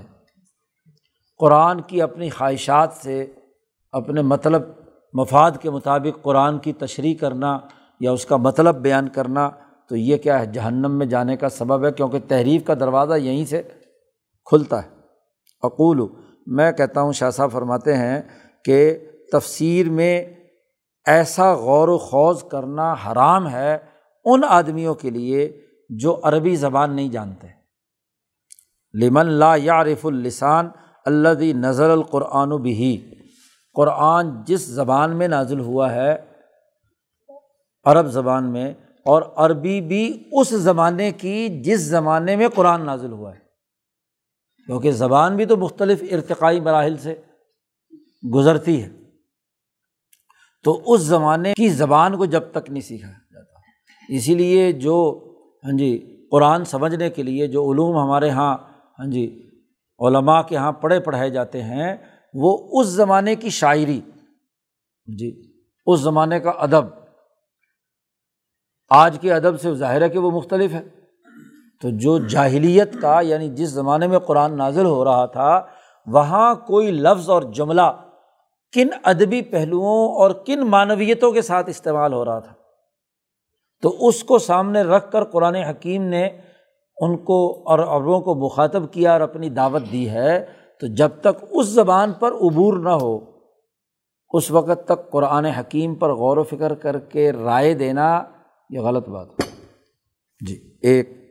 دوسرا، نبی اکرم صلی اللہ علیہ وسلم صحابہ اور تعبین سے جو احادیث اور روایات منقول ہیں قرآن حکیم کے مشکل الفاظ کی تشریح میں، قرآن حکیم کے سبب نزول کے سلسلے میں اور ناسخ منسوخ کے سلسلے میں جب تک اس کا علم نہ ہو، اس وقت تک تفسیر کرنا حرام ہے۔ جی کیونکہ اس کا تو عطا پتہ نہیں۔ اب اس کے لیے تو تمام ذخیرہ حدیث کے مطالعے کی ضرورت ہے۔ اس کے بغیر قرآن کی تفسیر کیسے ہو سکتی ہے؟ صحابہ کے اقوال پھر فقہار تعبین کے اقوال وہ معلوم ہوں گے تو قرآن کی تفسیر کرے گا۔ آج کل تفسیر کرنا بڑا آسان ہو گیا۔ اردو کی کتابیں پڑھ لو، دو چار جمع کرو اور مفصر قرآن بن جاؤ۔ نہ عربی زبان پر عبور، تو جس کو عربی کے ایک سطر یا ایک ہاں جی ایک صفحہ نہیں لکھنا آتا، وہ قرآن کی تفسیر بیان کر رہا ہے۔ عجیب بات ہے۔ جس نے احادیث پر عبور حاصل نہیں کیا فقہ کے اقوال نہیں سمجھے وہ مفصر قرآن بنے بیٹھے تو حضور نے فرمایا کہ جو اپنی رائے سے مطلب یہ ہے کہ اپنی رائے سے قرآن کی تفسیر کرنا ان علوم سے نابلد ہوتے ہوئے، تو حضور نے اس کو تنبی کی کہ وہ اپنا ٹکانا جہنم میں بنا لے، کیونکہ تحریف کرے گا نا وہ۔ وہ غلط باتیں بیان کرے گا، قرآن کا مطلب کچھ سے کچھ بنا دے گا۔ سرمایہ داروں کے حق میں پڑھ پڑھ کر سنائے گا۔ سولہویں حدیث لائے ہیں۔ المراؤ فل قرآن کفرن۔ جی قرآن حکیم کو اپنی لڑائیوں، اپنے جھگڑے کے لیے، اپنے دکھاوے کے لیے قرآن حکیم کا استعمال کرنا۔ لڑائی آپ کی ذاتی ہے اور ایک دوسرے پر آیات فٹ کر رہے ہیں۔ جی اپنے جھگڑے میں۔ تو اس کو جدال کہا گیا اور یہ جدال اور میرا جو ہے قرآن میں کرنا یہ کفر ہے۔ قرآن کی آیات کا تو اپنا ایک سیاق و سباق ہے، اس کی ایک حرمت ہے، وہ ایک ہاں جی عالمگیر اور آفاقی قانون بیان کرتا ہے، تو اپنی لڑائی میں قرآن کو استعمال میں لانا۔ مثلاً، لڑائی ہوتی ہے اپنی، اور کہتے ہیں جی جھوٹ بولا اس کے سامنے، اس کی کسی بات پر۔ قرآن نے چونکہ لانت بھیج، قرآن تم پر لانت بھیجتا ہے۔ بھائی، قرآن نے تو ایک مطلق قانون، جو بھی جھوٹ بولے گا، تو پہلے جھوٹ تو ثابت کرو نا۔ وہاں تو آیا لانت اللہ علل کاظبین کاظبین جھوٹوں پر لانت تو پہلے جھوٹا ہونا تو کسی عدالتی پراسے سے ثابت کریں گے نا۔ تم نے اسے جھوٹا کہہ دیا اور اس جھوٹے پر تم نے قرآن کی آیت فٹ کر کے اس کو کاظبین میں شمار کر دیا۔ تو یہ قرآن کو اپنے ذاتی مقاصد کے لیے استعمال کرنا ہے۔ اور جدال میں یہ بھی ہے کہ ایک منسوس شرعی حکم کو جو قرآن میں آیا ہے، اس کو کسی شبے کی وجہ سے رد کر دینا۔ جو وہ شبہ جو خود اس کے اپنے دل میں پیدا ہوا، تو تمہارے پہلے دل کا اعتبار کیا ہے؟ تمہارے نفس کی حیثیت کیا ہے کہ جس شبے کی وجہ سے تم قرآن کے کسی نس کو، اور وہ میں میں کرنے والا جو ہے نا، آج کل جہاں بھی خطاب کرے گا، جس سوال کا جواب بھی کہے گا، تو میں نے یہ کہا، میں یہ کہتا ہوں، میں وہ کرتا ہوں۔ تو بھائی تمہاری خواہش اور تمہاری رائے کی بنیاد پر قرآن کی آیت کا مطلب نکلے گا۔ سترویں حدیث لائے۔ حضور صلی اللہ علیہ وسلم نے فرمایا کہ تم سے پہلی جو قومیں اسی وجہ سے ہلاک ہوئیں، یہی جدال کی وجہ سے۔ اور ضرب و کتاب اللہ باز بے بازن وہ اللہ کی کتاب کو ایک دوسرے پر دے مارتے تھے۔ یعنی قرآن کو کھلونا بنا لیا تھا۔ اسی کے لیے لفظ استعمال کیا ہے تدار و بالقرآن۔ جی تدار و بالقرآن کی آگے وضاحت کر دی۔ وہ یہ کہ وہ یستد اللہ واحد الب آیتن ایک آدمی اپنے مسلک یا اپنے فرقے کو ثابت کرنے کے لیے کسی آیت سے استدلال کرتا ہے۔ اور دوسرا آدمی اس کے اس استدلال کو یا اس کی اس آیت کو رد کرنے کے لیے کوئی دوسری آیت لے کر آتا ہے۔ تو لڑائی تمہاری ذاتی، لڑائی تمہاری فرقہ وارانہ اور گروہی، اس میں قرآن کی آیات کو ایک دوسرے سے لڑانا ہے۔ تو قرآن کو تدارو یعنی قرآن دونوں مل کر پھینک رہے ہیں، قرآن سے یعنی برات کا ہے۔ اگر اس نے اس آیت کا انکار کر دیا، اس نے اس آیت کا انکار کر دیا۔ طالباً لی اس بات مذہبی نفس ہی اپنا جو مذہب ہے، اس مذہب کے اس بات کے لیے آپ وہ آیت کو استعمال کر رہے ہیں۔ اور دوسرے فریق نے اس آیت سے جو مطلب نکالا ہے، اس کو آپ توڑنا چاہتے ہیں۔ تو قرآن کھلونا بنا لیا تم نے کہ اپنے گروہی اور مذہبی مقاصد اور فرقہ وارانہ گروہیتوں کے لیے تم نے اعلی کار بنا لیا۔ جیسے یہ دیوبندی بریلوی جھگڑے میں ہاں جی دیکھو جو قرآن میں آیا ہے، حضور کو نور کہا ہے۔ دوسرے نے کہا او دیکھو، قرآن میں آیا ہے کہ جی انما انا بشر ہوں میں تو کیا ہوں؟ بشر ہوں۔ اب وہ بشر والی آیت کو کنڈم کرنے کے لیے مناظر زور لگائے گا۔ لگاتے رہے ہیں یہاں مولوی کہ جی یہ جو بشر ہے، قرآن میں اس کی تعویل کرے گا، ادھر ادھر کھینچ کے مارے گا۔ اور جہاں اس نے نور والی آیت نکالی ہے، تو یہ دیوبندی وہاں اس کے خلاف محاذ کھڑا کر کے اس نور والی آیت کو کیا کنڈم کرنے کی کوشش کرے گا۔ تو اس نے اس آیت کا انکار کر دیا، اس نے اس آیت کا انکار کر دیا، آیات کو کھلونا بنا لیا۔ تو اس سے نبی اکرم صلی اللہ علیہ وسلم نے منع فرمایا۔ ہے او ذہابن الا نصرتی مذہبی بازل آئمہ علا مذہبی بازن آئمہ کے درمیان جو اختلافات تھے، تو ان کے مقتدی اور ماننے والوں نے اپنے اپنے امام کی تائید کے اندر کیا ہے؟ آیات لانی شروع کر دی۔ ولا یقون جامع الحمہ اعلیٰ ظہور ثواب وہ یہ غور و فکر نہیں کرتا، اپنی ہمت کو جمع کر کے کہ یہ تمام آیات کا مجموعی مطلب سمجھے۔ اور مجموعی مطلب سمجھ کر یہ سمجھے کہ حضور نور بھی ہیں اور بشر بھی ہیں۔ جھگڑا کس بات کا؟ آپ کا جسم مبارک بشری ہے اور آپ کی روح مبارک جو ہے وہ کیا ہے؟ نور ہے۔ تو کیا جھگڑا اختلاف اس میں کس بات کا ہے؟ کہ اس کی بنیاد پر محاذرائی کی جائے مثلاً۔ شاہ صاحب کہتے ہیں، جیسے تدار و بالقرآن حرام ہے، ایسے ہی تدار و بھی حرام ہے۔ کہ ایک ایک حدیث لے کر آتا ہے دوسرے کو کنڈم کرنے کے لیے، اور دوسرا جو ہے اس حدیث کو رد کرنے کے لیے اپنے موقع میں کوئی دوسری حدیث لاتا ہے۔ تو حدیثوں کی لڑائی کرائی جا رہی ہے۔ جی۔ خواہشات اپنی ہے فرقہ واریت اپنی ہے، گروہیت اپنی ہے، تو یہ بھی ناجائز اور غلط ہے۔ یہ بھی دین میں تحریف اور دین کے علم کو بدنام کرنے کا ذریعہ ہے۔ اٹھارہویں حدیث لائے ہیں۔ نبی اکرم صلی اللہ علیہ وسلم نے ارشاد فرمایا کہ ہر آیت کا ایک ظاہر ہے اور ایک باطن ہے۔ ہر آیت کا ایک ظاہر ہے اور ایک باطن ہے۔ اور یہ بھی فرمایا ولی کل دن ظاہر کو سمجھنے کی حد ہاں جی جس درجے کا آدمی معاملات سے مطلع ہوگا، اس کی حد اتنی ہی ہوگی۔ جس کی استعداد کم درجے کی ہے، اس نے کم درجے میں سمجھا، جس کی استعداد زیادہ درجے کی ہے تو اس نے۔ تو لکل حد دن ہر چیز کی حد معلوم کرنے کے لیے بھی ایک مطلع چاہیے کہ اس کے ظاہر کی جامعت کیا ہے، اس کے باطن کی حقیقت اور اس کی نوعیت کیا ہے۔ یہ حضور کے جملے ہیں۔ اس کی تشریح میں شاہ صاحب نے دونوں جملوں کی ظاہر اور باطن کی تشریح میں شاہ صاحب نے اگلی بات فرمائی اقول میں کہتا ہوں کہ قرآن حکیم کا اکثر حصہ وہ ہے جس میں اللہ کی صفات بیان کی گئی ہیں۔ اللہ نے جو مخلوقات کے لیے نشانیاں بیان کی ہیں، ان کا تذکرہ ہے۔ احکامات الہی ہیں امبیا کے واقعات ہیں اور کفار کے خلاف حجت قرآن حکیم نے مقرر کی ہے۔ جنت اور دوزخ کے حوالے سے نصیحت کی ہے معزت ہے، تو یہ قرآن حکیم میں اکثر حصہ قرآن کا انہیں امور پر مشتمل ہے۔ تو فض ظاہر ان تمام شعبوں کا ظاہر وہ ہے کہ الحاطہ تو بھی نفسی ماسیق الکلام الہو ان تمام امور میں اللہ کی کلام جس ظاہری طور پر، جس معنویت اور مقصد کے لیے بیان کی گئی ہے، یہ اس آیت کا ظاہر ہے۔ مثلاً عقیم الصلاط نے نماز کا ظاہر بیان کر دیا کہ یہ نماز پڑھنی ہے، حضور نے اس کا طریقہ بتلا دیا، تو یہ اس عقیم الصلاط کی آیت کا ظاہر ہے ظاہر ہے۔ یا آت الزکوٰۃ کا ظاہری کیا ہے کہ سال کے بعد ہاں جی زکوٰۃ کا ادا کرنا، حج والی آیت کا ظاہر کیا ہے؟ عتم الحج ولعمرۃ اللہ عمرے اور حج کا جو ظاہری طریقۂ کار ہے۔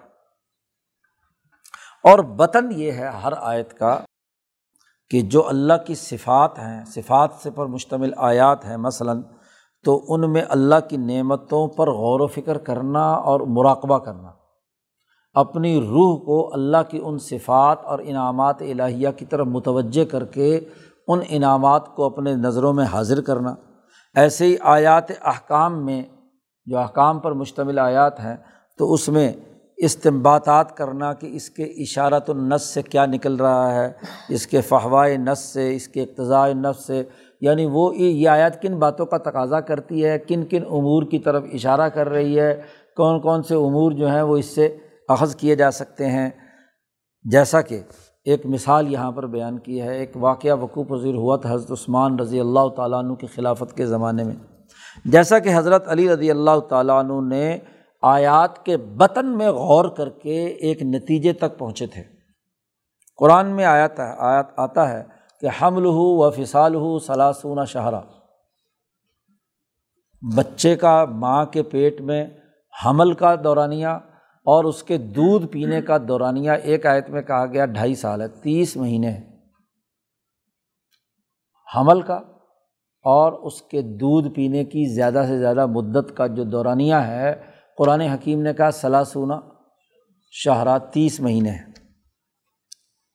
تو حضرت علی نے اس سے استدلال کیا کہ حمل کی کم سے کم مدت چھ مہینے چھ مہینے بعد بچہ پیدا ہو سکتا ہے۔ عام حالات میں تو نو مہینے تک، لیکن چھ مہینے کا بچہ بھی پیدا ہو تو زندہ رہ سکتا ہے۔ جی۔ یہ حضرت علی کا اس سے استدلال کا طریقہ کیا ہے؟ کہ اس آیت میں تو کہا تھا حمل اور ہاں جی دودھ، یہ دونوں کا کی مدت جو ہے وہ تیس مہینے ہے اب دوسری جگہ پر قرآن حکیم نے جہاں رضاعت یا دودھ پلانے کا حکم بیان کیا ہے، تو وہاں کہا ہے حلینی کاملینی بچہ زیادہ سے زیادہ جو اپنی ماں کا دودھ پی سکتا ہے، تو دو مکمل سال۔ حولینی کاملینی یعنی چوبیس مہینے۔ اب اس سے استدلال کیا اور یہ اصل میں ایک واقعہ ہوا تھا۔ حضرت عثمان کی خلافت کا زمانہ تھا۔ ایک آدمی نے شادی کی اور جس عورت سے شادی کی چھ مہینے بعد اس کے بچہ پیدا ہو گیا۔ اب وہ دوڑا دوڑا حضرت عثمان کے پاس آیا۔ اس نے کہا کہ ابھی بات یہ ہے کہ یہ تو گڑبڑ ہے۔ یہ چھ مہینے بعد بچہ کیسے آ گیا؟ تو یہ تو کوئی صحیح نہیں ہے۔ حضرت عثمان کے پاس معاملہ پہنچا۔ حضرت نے ساری باتیں سنی اور سننے کے بعد وہی نو مہینے والا جو کانسیپٹ تھا اس کے مطابق انہوں نے کہا کہ اس عورت نے کیا ہے ذنا کیا ہے اور اس لیے اس کو رجم کیا جائے۔ اب حضرت علی کو پتہ چلا۔ تو حضرت علی، حضرت عثمان کے پاس آئے اور انہوں نے کہا کہ آپ نے یہ حکم کیوں جاری کیا ہے؟ انہوں نے کہا دیکھو وہ چھ مہینے بعد بچہ لے آئی۔ انہوں نے کہا بچہ آ سکتا ہے چھ مہینے بعد؟ کیسے آ سکتا ہے؟ یہی آیت۔ دونوں آیتیں پڑھیں تو دونوں آیت سے انہوں نے یہ نتیجہ حضرت عثمان سے کہا کہ آپ نے قرآن نہیں پڑھا؟ انہوں نے کہا، پڑھا۔ ہے انہوں نے کہا، تم نے اللہ کی آیت نہیں سنی؟ سنی ہے۔ اس میں انہوں نے کہا، دیکھو یہاں ہاں جی دو سال دودھ پلانے کے ہیں۔ تو دو سال دودھ پلانے کے تو باقی بچ کے چھ مہینے۔ تو چھ مہینے بعد بچہ آیا تو ممکن ہے کہ یہ بچہ اسی کا ہو تو حضرت عثمان نے کہا کہ بہت دور تک آپ کی گہری نظر گئی ہے۔ ہاں جی تو شبہ پیدا ہو گیا بہرحال۔ شبہ پیدا ہو گیا کہ دونوں میں سے اور الحدود و تن دریو بشبہات حدود جو ہیں وہ شبہات سے کیا ہے؟ ختم ہو جاتی ہیں۔ یہ بھی ممکن ہے کہ اسی شوہر کا بیچ بچہ ہو اور یہ بھی ممکن ہے کہ گڑبڑ ہوئی ہو، لیکن بہرحال اس پر رجب تو اس کو نہیں کیا جا سکتا۔ تو حضرت عثمان نے اور باقی تمام صحابہ نے حضرت علی کا یہ استمباد قبول کر لیا۔ گویا کہ صحابہ کا اجماع ہو گیا۔ تو اب جیسے یہ استدلال کیا، اب یہ ظاہری طور پر تو نہیں معلوم ہو رہا۔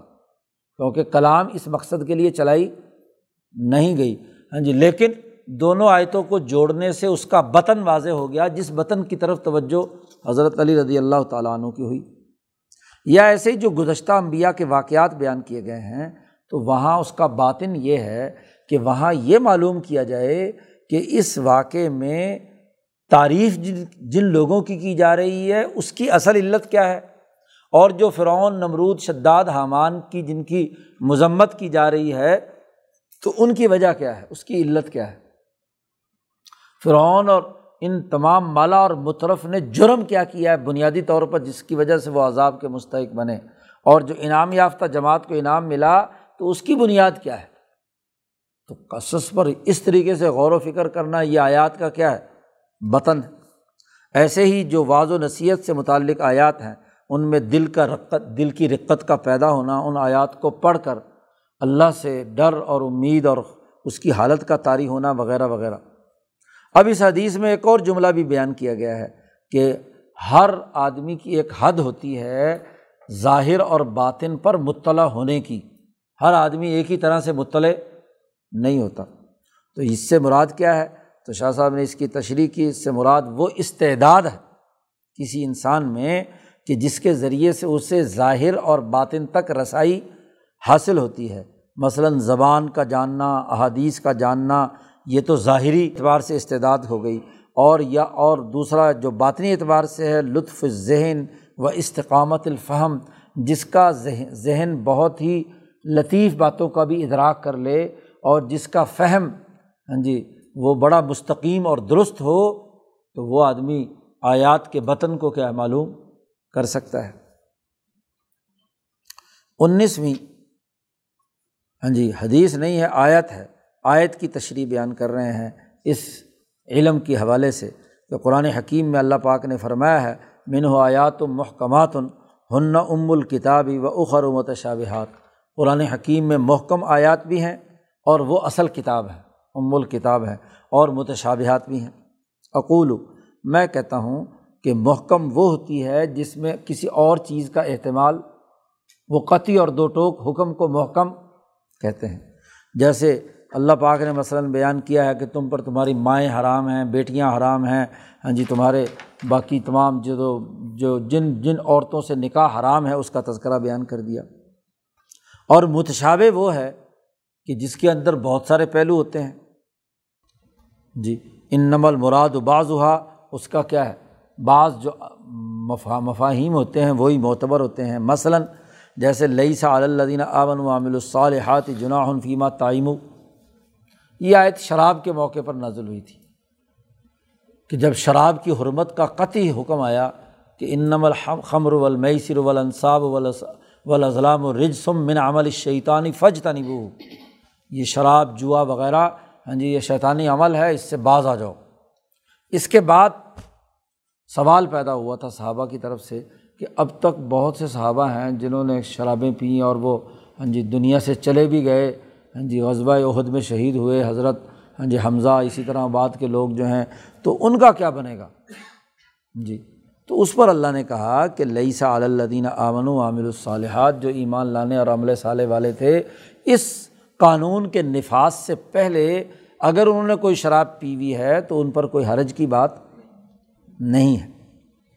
اب یہ آیت کا واضح اور دو ٹوک مطلب ہے جو احادیث سے سمجھ میں آتا ہے۔ لیکن بعض شرابیوں نے اس آیت سے یہ استدلال کر لیا کہ اگر شراب پینے کے بعد نشہ نہ آئے تو پھر شراب پی جا سکتی ہے۔ تو یہ شاہ صاحب نے کہا حاملہ ازائغون گمراہ لوگوں نے اس آیت کو شراب کی جائز کرنے پر استدلال کر لیا۔ یہ سوائے بغاوت اور جرم کے اور کیا ہو سکتا ہے؟ اور زمین میں فساد مچانے کے اور کیا ہو سکتا ہے؟ صحیح بات یہ ہے کہ یہ آیت کا تعلق حرمت سے پہلے کے جو لوگ ہاں جی شراب پینے والے تھے، ان کے لیے کہ ان کے لیے کوئی حرج کی بات نہیں ہے، چونکہ وہ ایمان لائے ہیں اور عملے سالے والے ہیں، تو اس زمانے میں چونکہ شراب حرام ہی نہیں ہوئی تھی، تو اگر انہوں نے پی لی ہے تو اس میں کوئی ان کی حرج کی بات نہیں۔ بیسویں حدیث لائے ہیں ان نمل اعمال بنیات کہ اعمال کا دار و مدار نیتوں پر ہوتا ہے۔ اس کی بڑی لاجواب تشریح یہاں شاہ صاحب نے کی ہے۔ اقول، میں کہتا ہوں، نیت کسے کہتے ہیں؟ سب سے پہلے تو نیت کا مطلب بیان کیا۔ نیت کہتے ہیں القصد والعظیمہ پختہ عزم اور ارادہ باندھنے کو کیا کہتے ہیں؟ نیت کہتے ہیں۔ اور مراد اس سے یہ ہے کہ وہ آخری نتیجہ جو کوئی بھی انسان کسی عمل کے کرتے وقت اپنے ذہن میں تصور میں لاتا ہے کہ میرے اس عمل کرنے کا آخری نتیجہ یہ نکلنا چاہیے، اس کو کیا کہتے ہیں؟ نیت کہتے ہیں۔ اور پھر یہ قصد اور ارادہ اس کو اس نتیجے کے حصول کے لیے اس عمل پر ابھارتا ہے۔ مثلاً اللہ کے ثواب کے مطالبے کے لیے وہ کرنا چاہتا ہے یا اللہ کی رضا کے لیے کرنا چاہتا ہے، تو یہ صحیح اور سچی نیت شمار ہوگی۔ اس حدیث کا معنی اور مطلب یہ ہے کہ لئی سل اعمال فی تہذیب نفسی و اصلاح عوجہ انسانی نفس کو مہذب بنانے اور اس کے اعمال کی درستگی میں ایسے اعمال کا کوئی عمل دخل نہیں جس کے پیچھے نیت فاصد ہے۔ غلط نیت۔ چاہے وہ ظاہری طور پر عمل کتنا ہی اچھا کیوں نہ ہو، مثلاً نماز کا عمل کیا اور نیت ہے ریا کاری تو ظاہری عمل تو اچھا ہے، لیکن اس نماز سے انسانی نفس مہذب نہیں ہوگا، کیونکہ وہ تو دکھاوے کے لیے نماز پڑھ رہا۔ اللہ اذا کانت صادرہ، جب تک کہ وہ عمل جو ہے اپنے مقصد کے تصور کے تحت نہ ہو۔ ایسا مقصد جس سے اس کے نفس کی تہذیب ہوتی ہو، مہذب بنتا ہو۔ نہ یہ کہ وہ عمل کرے بطور عادت کے، کہ جی باقی لوگ نماز پڑھ رہے تھے تو میں نے بھی عادت بنا لی اور جا کر نماز دو رکاتے پڑھ کر آ گیا۔ تو عادتاً نماز پڑھنا یہ تہذیب نفس کا ذریعہ نہیں بنتا۔ ایسے ہی وہ موافقت الناس، یا ایک آدمی اس لیے نماز یا عمل کرتا ہے کہ لوگ چونکہ پڑھ رہے ہیں تو چلو میں بھی ان کے ساتھ کیا ہے؟ مل کر پڑھ لوں۔ یعنی لوگ نہ پڑھیں تو وہ بھی نہیں پڑھے گا۔ کسی ایسی مجلس میں بیٹھا ہوا ہے جہاں لوگ نماز نہیں پڑھ رہے تو اس کو بھی کوئی فکر نہیں۔ تو ایسی نماز بھی تہذیب نفس میں کردار ادا نہیں کرے گی۔ یا ایسا عمل جو ریا کاری کے ہو، سناوے کے لیے ہو، دکھاوے کے لیے ہو، یا محض اپنے جبلی تقاضے کو پورا کرنے کے لیے ہو۔ مثلاً شاہ صاحب نے یہاں مثال دی کہ ایک بہادر آدمی جو لڑائی سے کبھی باز نہیں آ سکتا تو لڑائی کرنا اس کی طبیعت کا فطری تقاضا ہے۔ تو ایسا کتال سے نفس کی تہذیب کیا ہوگی؟ فلولا مجاہدت الکفار اگر مجھ کافروں سے جہاد پیش نظر نہیں ہے، تو اس خلق کا جو اظہار ہوگا، وہ مسلمانوں کے کتال کے چکر میں پڑ گیا۔ اس نے، انہوں نے تو لڑنا ہے نا۔ پاکستانیوں نے لڑنا ہے۔ اگر ہندو نہیں ہے، تو دیوبندی، بریلوی، اہل حدیث، ان سے لڑنا ہے۔ اور اگر ہندو نہیں ہے تو سندھی پنجابی پختون ہاں جی بلوچوں نے لڑنا ہے، کیونکہ لڑنا تو ہے نا۔ تو یہ جو بڑا خرابی کی بات ہے، تو یہ بہت بڑا ہاں جی جرم ہے۔ اور وہی وہ بات ہے جو نبی اکرم صلی اللہ علیہ وسلم سے سوال کیا گیا کہ بسا ہو کہ ایک آدمی لڑائی لڑتا ہے دکھاوے کے لیے۔ لوگ کہیں جی واہ جی واہ، کشتے کے پشتے اتار دیے، خوب بندے مارے۔ اور ایک آدمی بہادری کے لیے لڑکتا لڑتا ہے، تو حضور سے پوچھا گیا کہ ان میں سے کون اللہ کے راستے میں ہے؟ تو حضور نے فرمایا، من قات علی کلیمت اللہ ہی الیا فاؤ فی سبیل اللہ. جس نے کتال اور لڑائی کی اللہ کے دین کے غلبے کے لیے، تو وہ فی سبیل اللہ ہے۔ جس نے فی سبیل امریکہ کتال کیا، تو وہ کیا ہے؟ فی سبیل اللہ نہیں ہے۔ جیسے افغان لڑائی میں امریکہ کے لیے جنگ لڑی۔ اور اب تو سب مولویوں کا بھی، فوجیوں کا بھی اور سیاست دانوں کا بھی اتفاق ہو گیا کہ ہم نے امریکہ کے لیے لڑائی لڑی تھی۔ ولفق ہو فی ظالقہ اس، یہ جو ہاں جی حدیث ہے، اس میں فقہ کی اور شعور کی بات یہ ہے کہ عظیمت القلبی روحن ولاعمال اشباح الحا دل کا عزم اور نیت یہ اصل میں روح ہے۔ عمل کی اور اعمال جو ہیں اس روح کی ظاہری شکل ہیں۔ تو جب روح فاسد ہے تو عمل بھی کیا ہوگا؟ فاسد ہوگا۔ نیت خراب ہے تو نتیجہ بھی کیا ہے؟ خراب ہوگا۔ اکیسویں حدیث لائے ہیں کہ حضور صلی اللہ علیہ وسلم نے فرمایا، الحلال ابین والحرام ابین حلال بھی واضح اور دو ٹوک بیان کر دیا گیا۔ اور جو حرام ہے وہ بھی واضح طور پر بیان کر دیا گیا۔ وہ بین ہما مشتبہاتن ان دونوں کے درمیان کچھ کام ایسے ہیں جو مشتبہ ہے فمن تقشبہات جو آدمی شبہات کی چیزوں سے بچا، اس نے اپنے دین اور اپنی عزت کو بچا لیا۔ حرام سے بالکل بچا اور شبہات سے بھی بچا۔ صرف حلال پر اس نے اکتفا کیا تو اس نے اپنا دین بھی بچا لیا اور اپنی عزت بھی بچا لی۔ جی۔ تاکہ تحریف کا راستہ بند ہو جائے۔ کیونکہ حرام پر تو اس لیے نہیں جاتا کہ وہ کہے گا، لوگ کیا کہیں گے؟ جی حرام کرتا ہے۔ وہ جو شبہات والی چیزیں ہیں، ان میں سے کوئی نہ کوئی جواز کی باتیں تلاش کر کے اس کی اتباع کرتا ہے۔ شاہ صاحب اس کی تشریح میں فرماتے ہیں کہ قط تعارض الوجوہ فلمس علا متشابہات یا مشتبہات وہ چیزیں ہیں جن میں کسی مسئلے میں آپس میں ٹکراؤ ہو۔ جی۔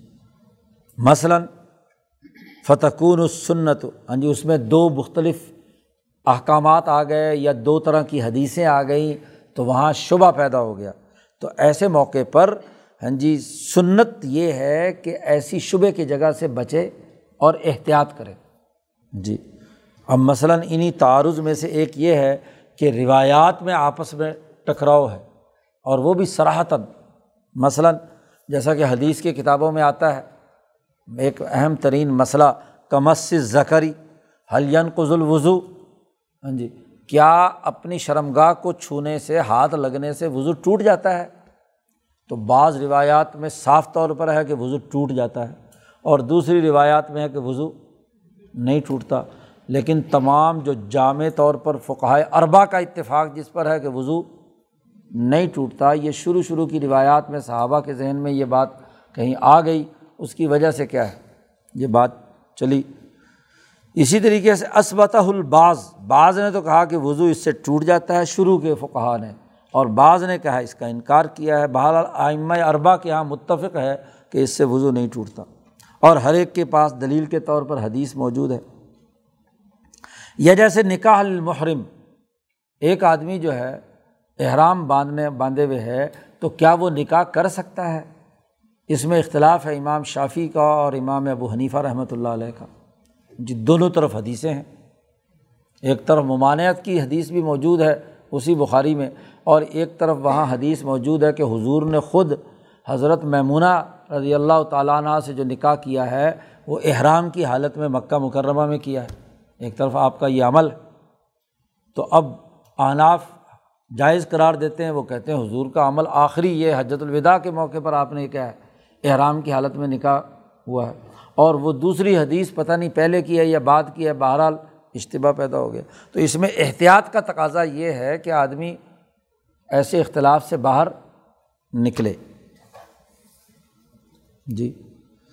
سب وغہ طائفتن ایک نے گنجائش نکالی ہے، دوسرے نے انکار کیا ہے، تو روایات میں اختلاف پایا جاتا ہے۔ تو احتیاط کا تقاضا یہ ہے کہ اسے بچا جائے، کیونکہ اس میں مشتبہ ہو گیا معاملہ۔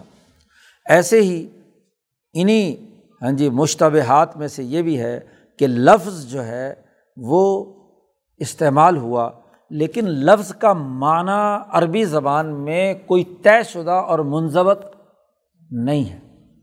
طے شدہ اور منظمت نہیں ہے۔ یقون معلوماً بالقسمتی والمثال۔ وہ معلوم ہوا ہے اس لفظ کے جو ممکنہ یعنی امکانات یا آپشن ہو سکتے تھے، ان تمام کا جائزہ لینے کے بعد یعنی اجتہادی طور پر۔ اس کی تفصیل بھی پیچھے گزر چکی ہے۔ اس کو فقہا کی اصطلاح میں کسی چیز کے اصل ہاں جی مطلب اور مفہوم کو سمجھنے سے متعلق اس اصطلاح کو استعمال کیا جاتا ہے۔ مثلاً سفر تھا، وہاں مثال جو آئی تھی، سفر تھا تو سفر ہاں جی شہر کے اندر چلنے کو بھی کہتے ہیں، شہر سے باہر سیر کے لیے جانے کو بھی کہتے ہیں، ایک جا کر تھوڑے سے فاصلے کے بعد واپس آ جانے کو بھی کہتے ہیں، اور اڑتالیس میل کے سفر کو بھی سفر کہتے ہیں۔ تو یہ مختلف سفروں کے ہاں جی آپشن تھے۔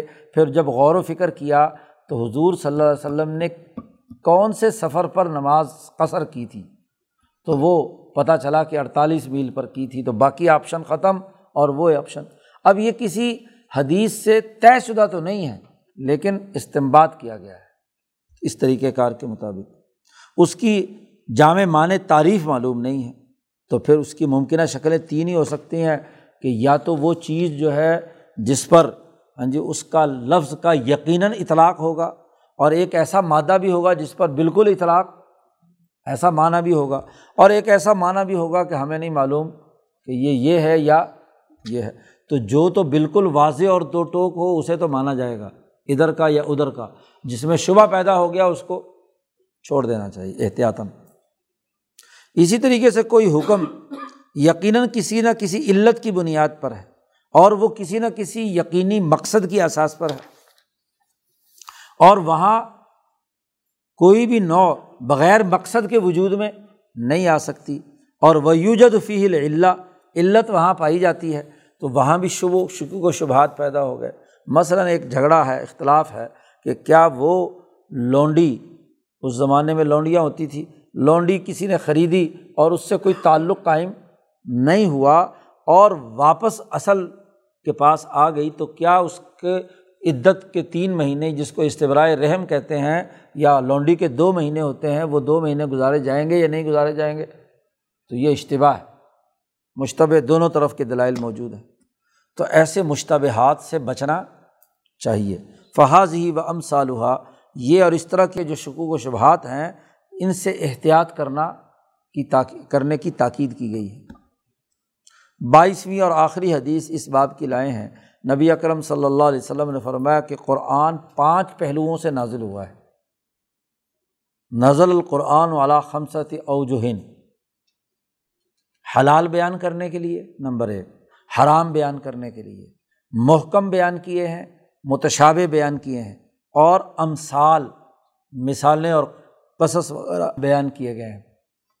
یعنی پورے قرآن حکیم کا جائزہ لیا جائے تو یا اس میں احکامات ہیں حلال کے یا حرام کے، اور یا آیات محکم ہیں یعنی دو ٹوک ہیں۔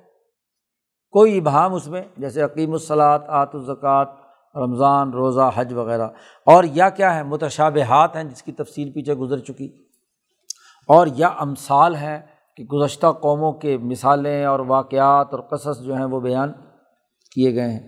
یہ نبی اکرم صلی اللہ علیہ وسلم کی ایک حدیث سے معلوم ہوا۔ تو اس پر حضور صلی اللہ علیہ وسلم نے فرمایا، مکمل حدیث یہ ہے کہ جو حلال قرآن نے قرار دیا، اسے حلال سمجھو۔ جسے قرآن نے حرام قرار دیا، اسے حرام سمجھو۔ قرآن نے جسے محکم کہا ہے اس پر عمل کرو۔ قرآن نے جو متشابہ بیان کیا اس پر ایمان لاؤ۔ عمل کرنے کی معاملہ نہیں ہے۔ اس کا مطلب معلوم ہی نہیں ہے۔ اور جو امثال اور قصص وغیرہ بیان کیے ہیں اس سے عبرت حاصل کرو۔ یہ حدیث مکمل ہو گئی۔ یہاں تک کہ امثال سے عبرت حاصل کرو۔ متشابہات پر ایمان رکھو۔ اور جو ہاں جی آپ کے پاس محکمات ہیں، اس پر عمل کرو۔ دو ٹوک باتیں کہی ہیں۔ حلال پر عمل کرو اور حرام سے بچو۔ تو یہ حضور صلی اللہ علیہ وسلم نے بیان فرمائی۔ اقول، میں کہتا ہوں کہ یہ اقسام کتاب اللہ کی ہیں۔ اگرچہ کتاب اللہ کی اور بہت ساری تقسیمات بھی ہیں۔ فلاں جرم، اس میں کوئی شک نہیں کہ باقی تقسیمات میں اور ان تقسیمات میں کوئی لڑائی آپس میں نہیں ہے۔ کیونکہ محکم کبھی حلال ہوتا ہے اور محکمات میں کچھ کیا ہے؟ جیسے شراب کی حرمت والا جو حکم ہے وہ محکم بھی ہے اور حرام بھی ہے۔ اسی طرح نماز جو ہے وہ محکم بھی ہے اور کیا ہے؟ حلال بھی ہے۔ بخرا حرام۔ اس لیے یہ سمجھنا کہ ان کی آگے ذیلی قسموں میں آپس میں کوئی تضاد ہے تو تضاد کی بات نہیں۔ آخری بات شاہ صاحب نے بیان کی من اصول الدین۔ دین کے بنیادی اثاثی اصولوں میں سے یہ ہے کہ آیات اور احادیث کے جو متشابہات میں ہیں، ان میں عقل کے ذریعے سے غور و فکر کرنا نہیں کرنا چاہیے۔ ترک الخوض۔ اور ومن ظالی کا امور ان کثیرتن۔ اسی سبب سے ایسے بہت سے امور ہیں کہ نہیں معلوم کہ وہاں حقیقت کلام مراد ہے یا مجازی طور پر۔ اسے استعمال کیا گیا۔ لہٰذا اس کے پیچھے پڑھنا نہیں چاہیے۔ وہ جیسے کیسے بھی نازل ہوئے ہیں، ان پر ایمان رکھے، کیونکہ اللہ کا کلام ہے۔ لیکن اس کی حقیقت کیا ہے؟ اس پر عقل سے نہیں گھوڑے دوڑانے چاہیے۔ ویسے آیات اور احادیث کے مجموعے سے کوئی کوئی نتیجہ سامنے آئے تو اس کے اندر غور و فکر کر لینا چاہیے۔ جیسا کہ شاہ صاحب نے حروف مقطعات وغیرہ میں کیا ہے۔ وضا علی کا فیمہ اور یہ وہ باتیں ہیں کہ لم یجما یجم علیہ الامہ تمام ائمہ کا اس پر اجماع نہیں ہوا اور شبہات رفع نہیں ہوئے۔ ایک امام نے اگر ایک آیت کی ایک تفسیر کی ہے تو دوسرے نے دوسری کی ہے، لیکن یہ متشابہات کے بارے میں ہے۔ اور متشابہات پر عمل نہیں کیا جاتا، محض علمی طور پر اس پر ایمان لایا جاتا ہے۔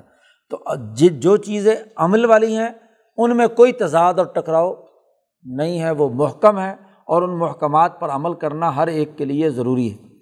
تو یہ بائیس احادیث لا کر، آیات لا کر، شاہ صاحب نے یہ واضح کر دیا کہ کتاب و سنت کو تحریف سے بچانا ضروری ہے اور اصل علم کو سیکھنے کے لیے، اس کو مضبوطی سے تھامنے کے لیے، اس عربۃ الوسقہ کو اپنے ہاتھوں سے پکڑنے کے لیے ایک مسلمان کو جد وجہد اور کوشش کرنی ہے۔ پہلے ایمانیات اور اس کے بعد علم اور قرآن و سنت کو مضبوطی سے پکڑنے کی جو تعلیم دی گئی ہے، اس کو دو اباب میں بیان کر دیا۔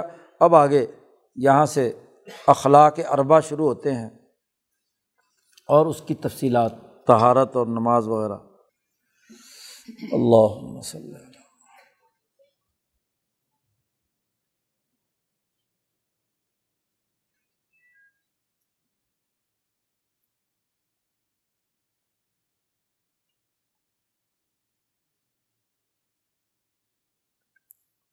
اجمعین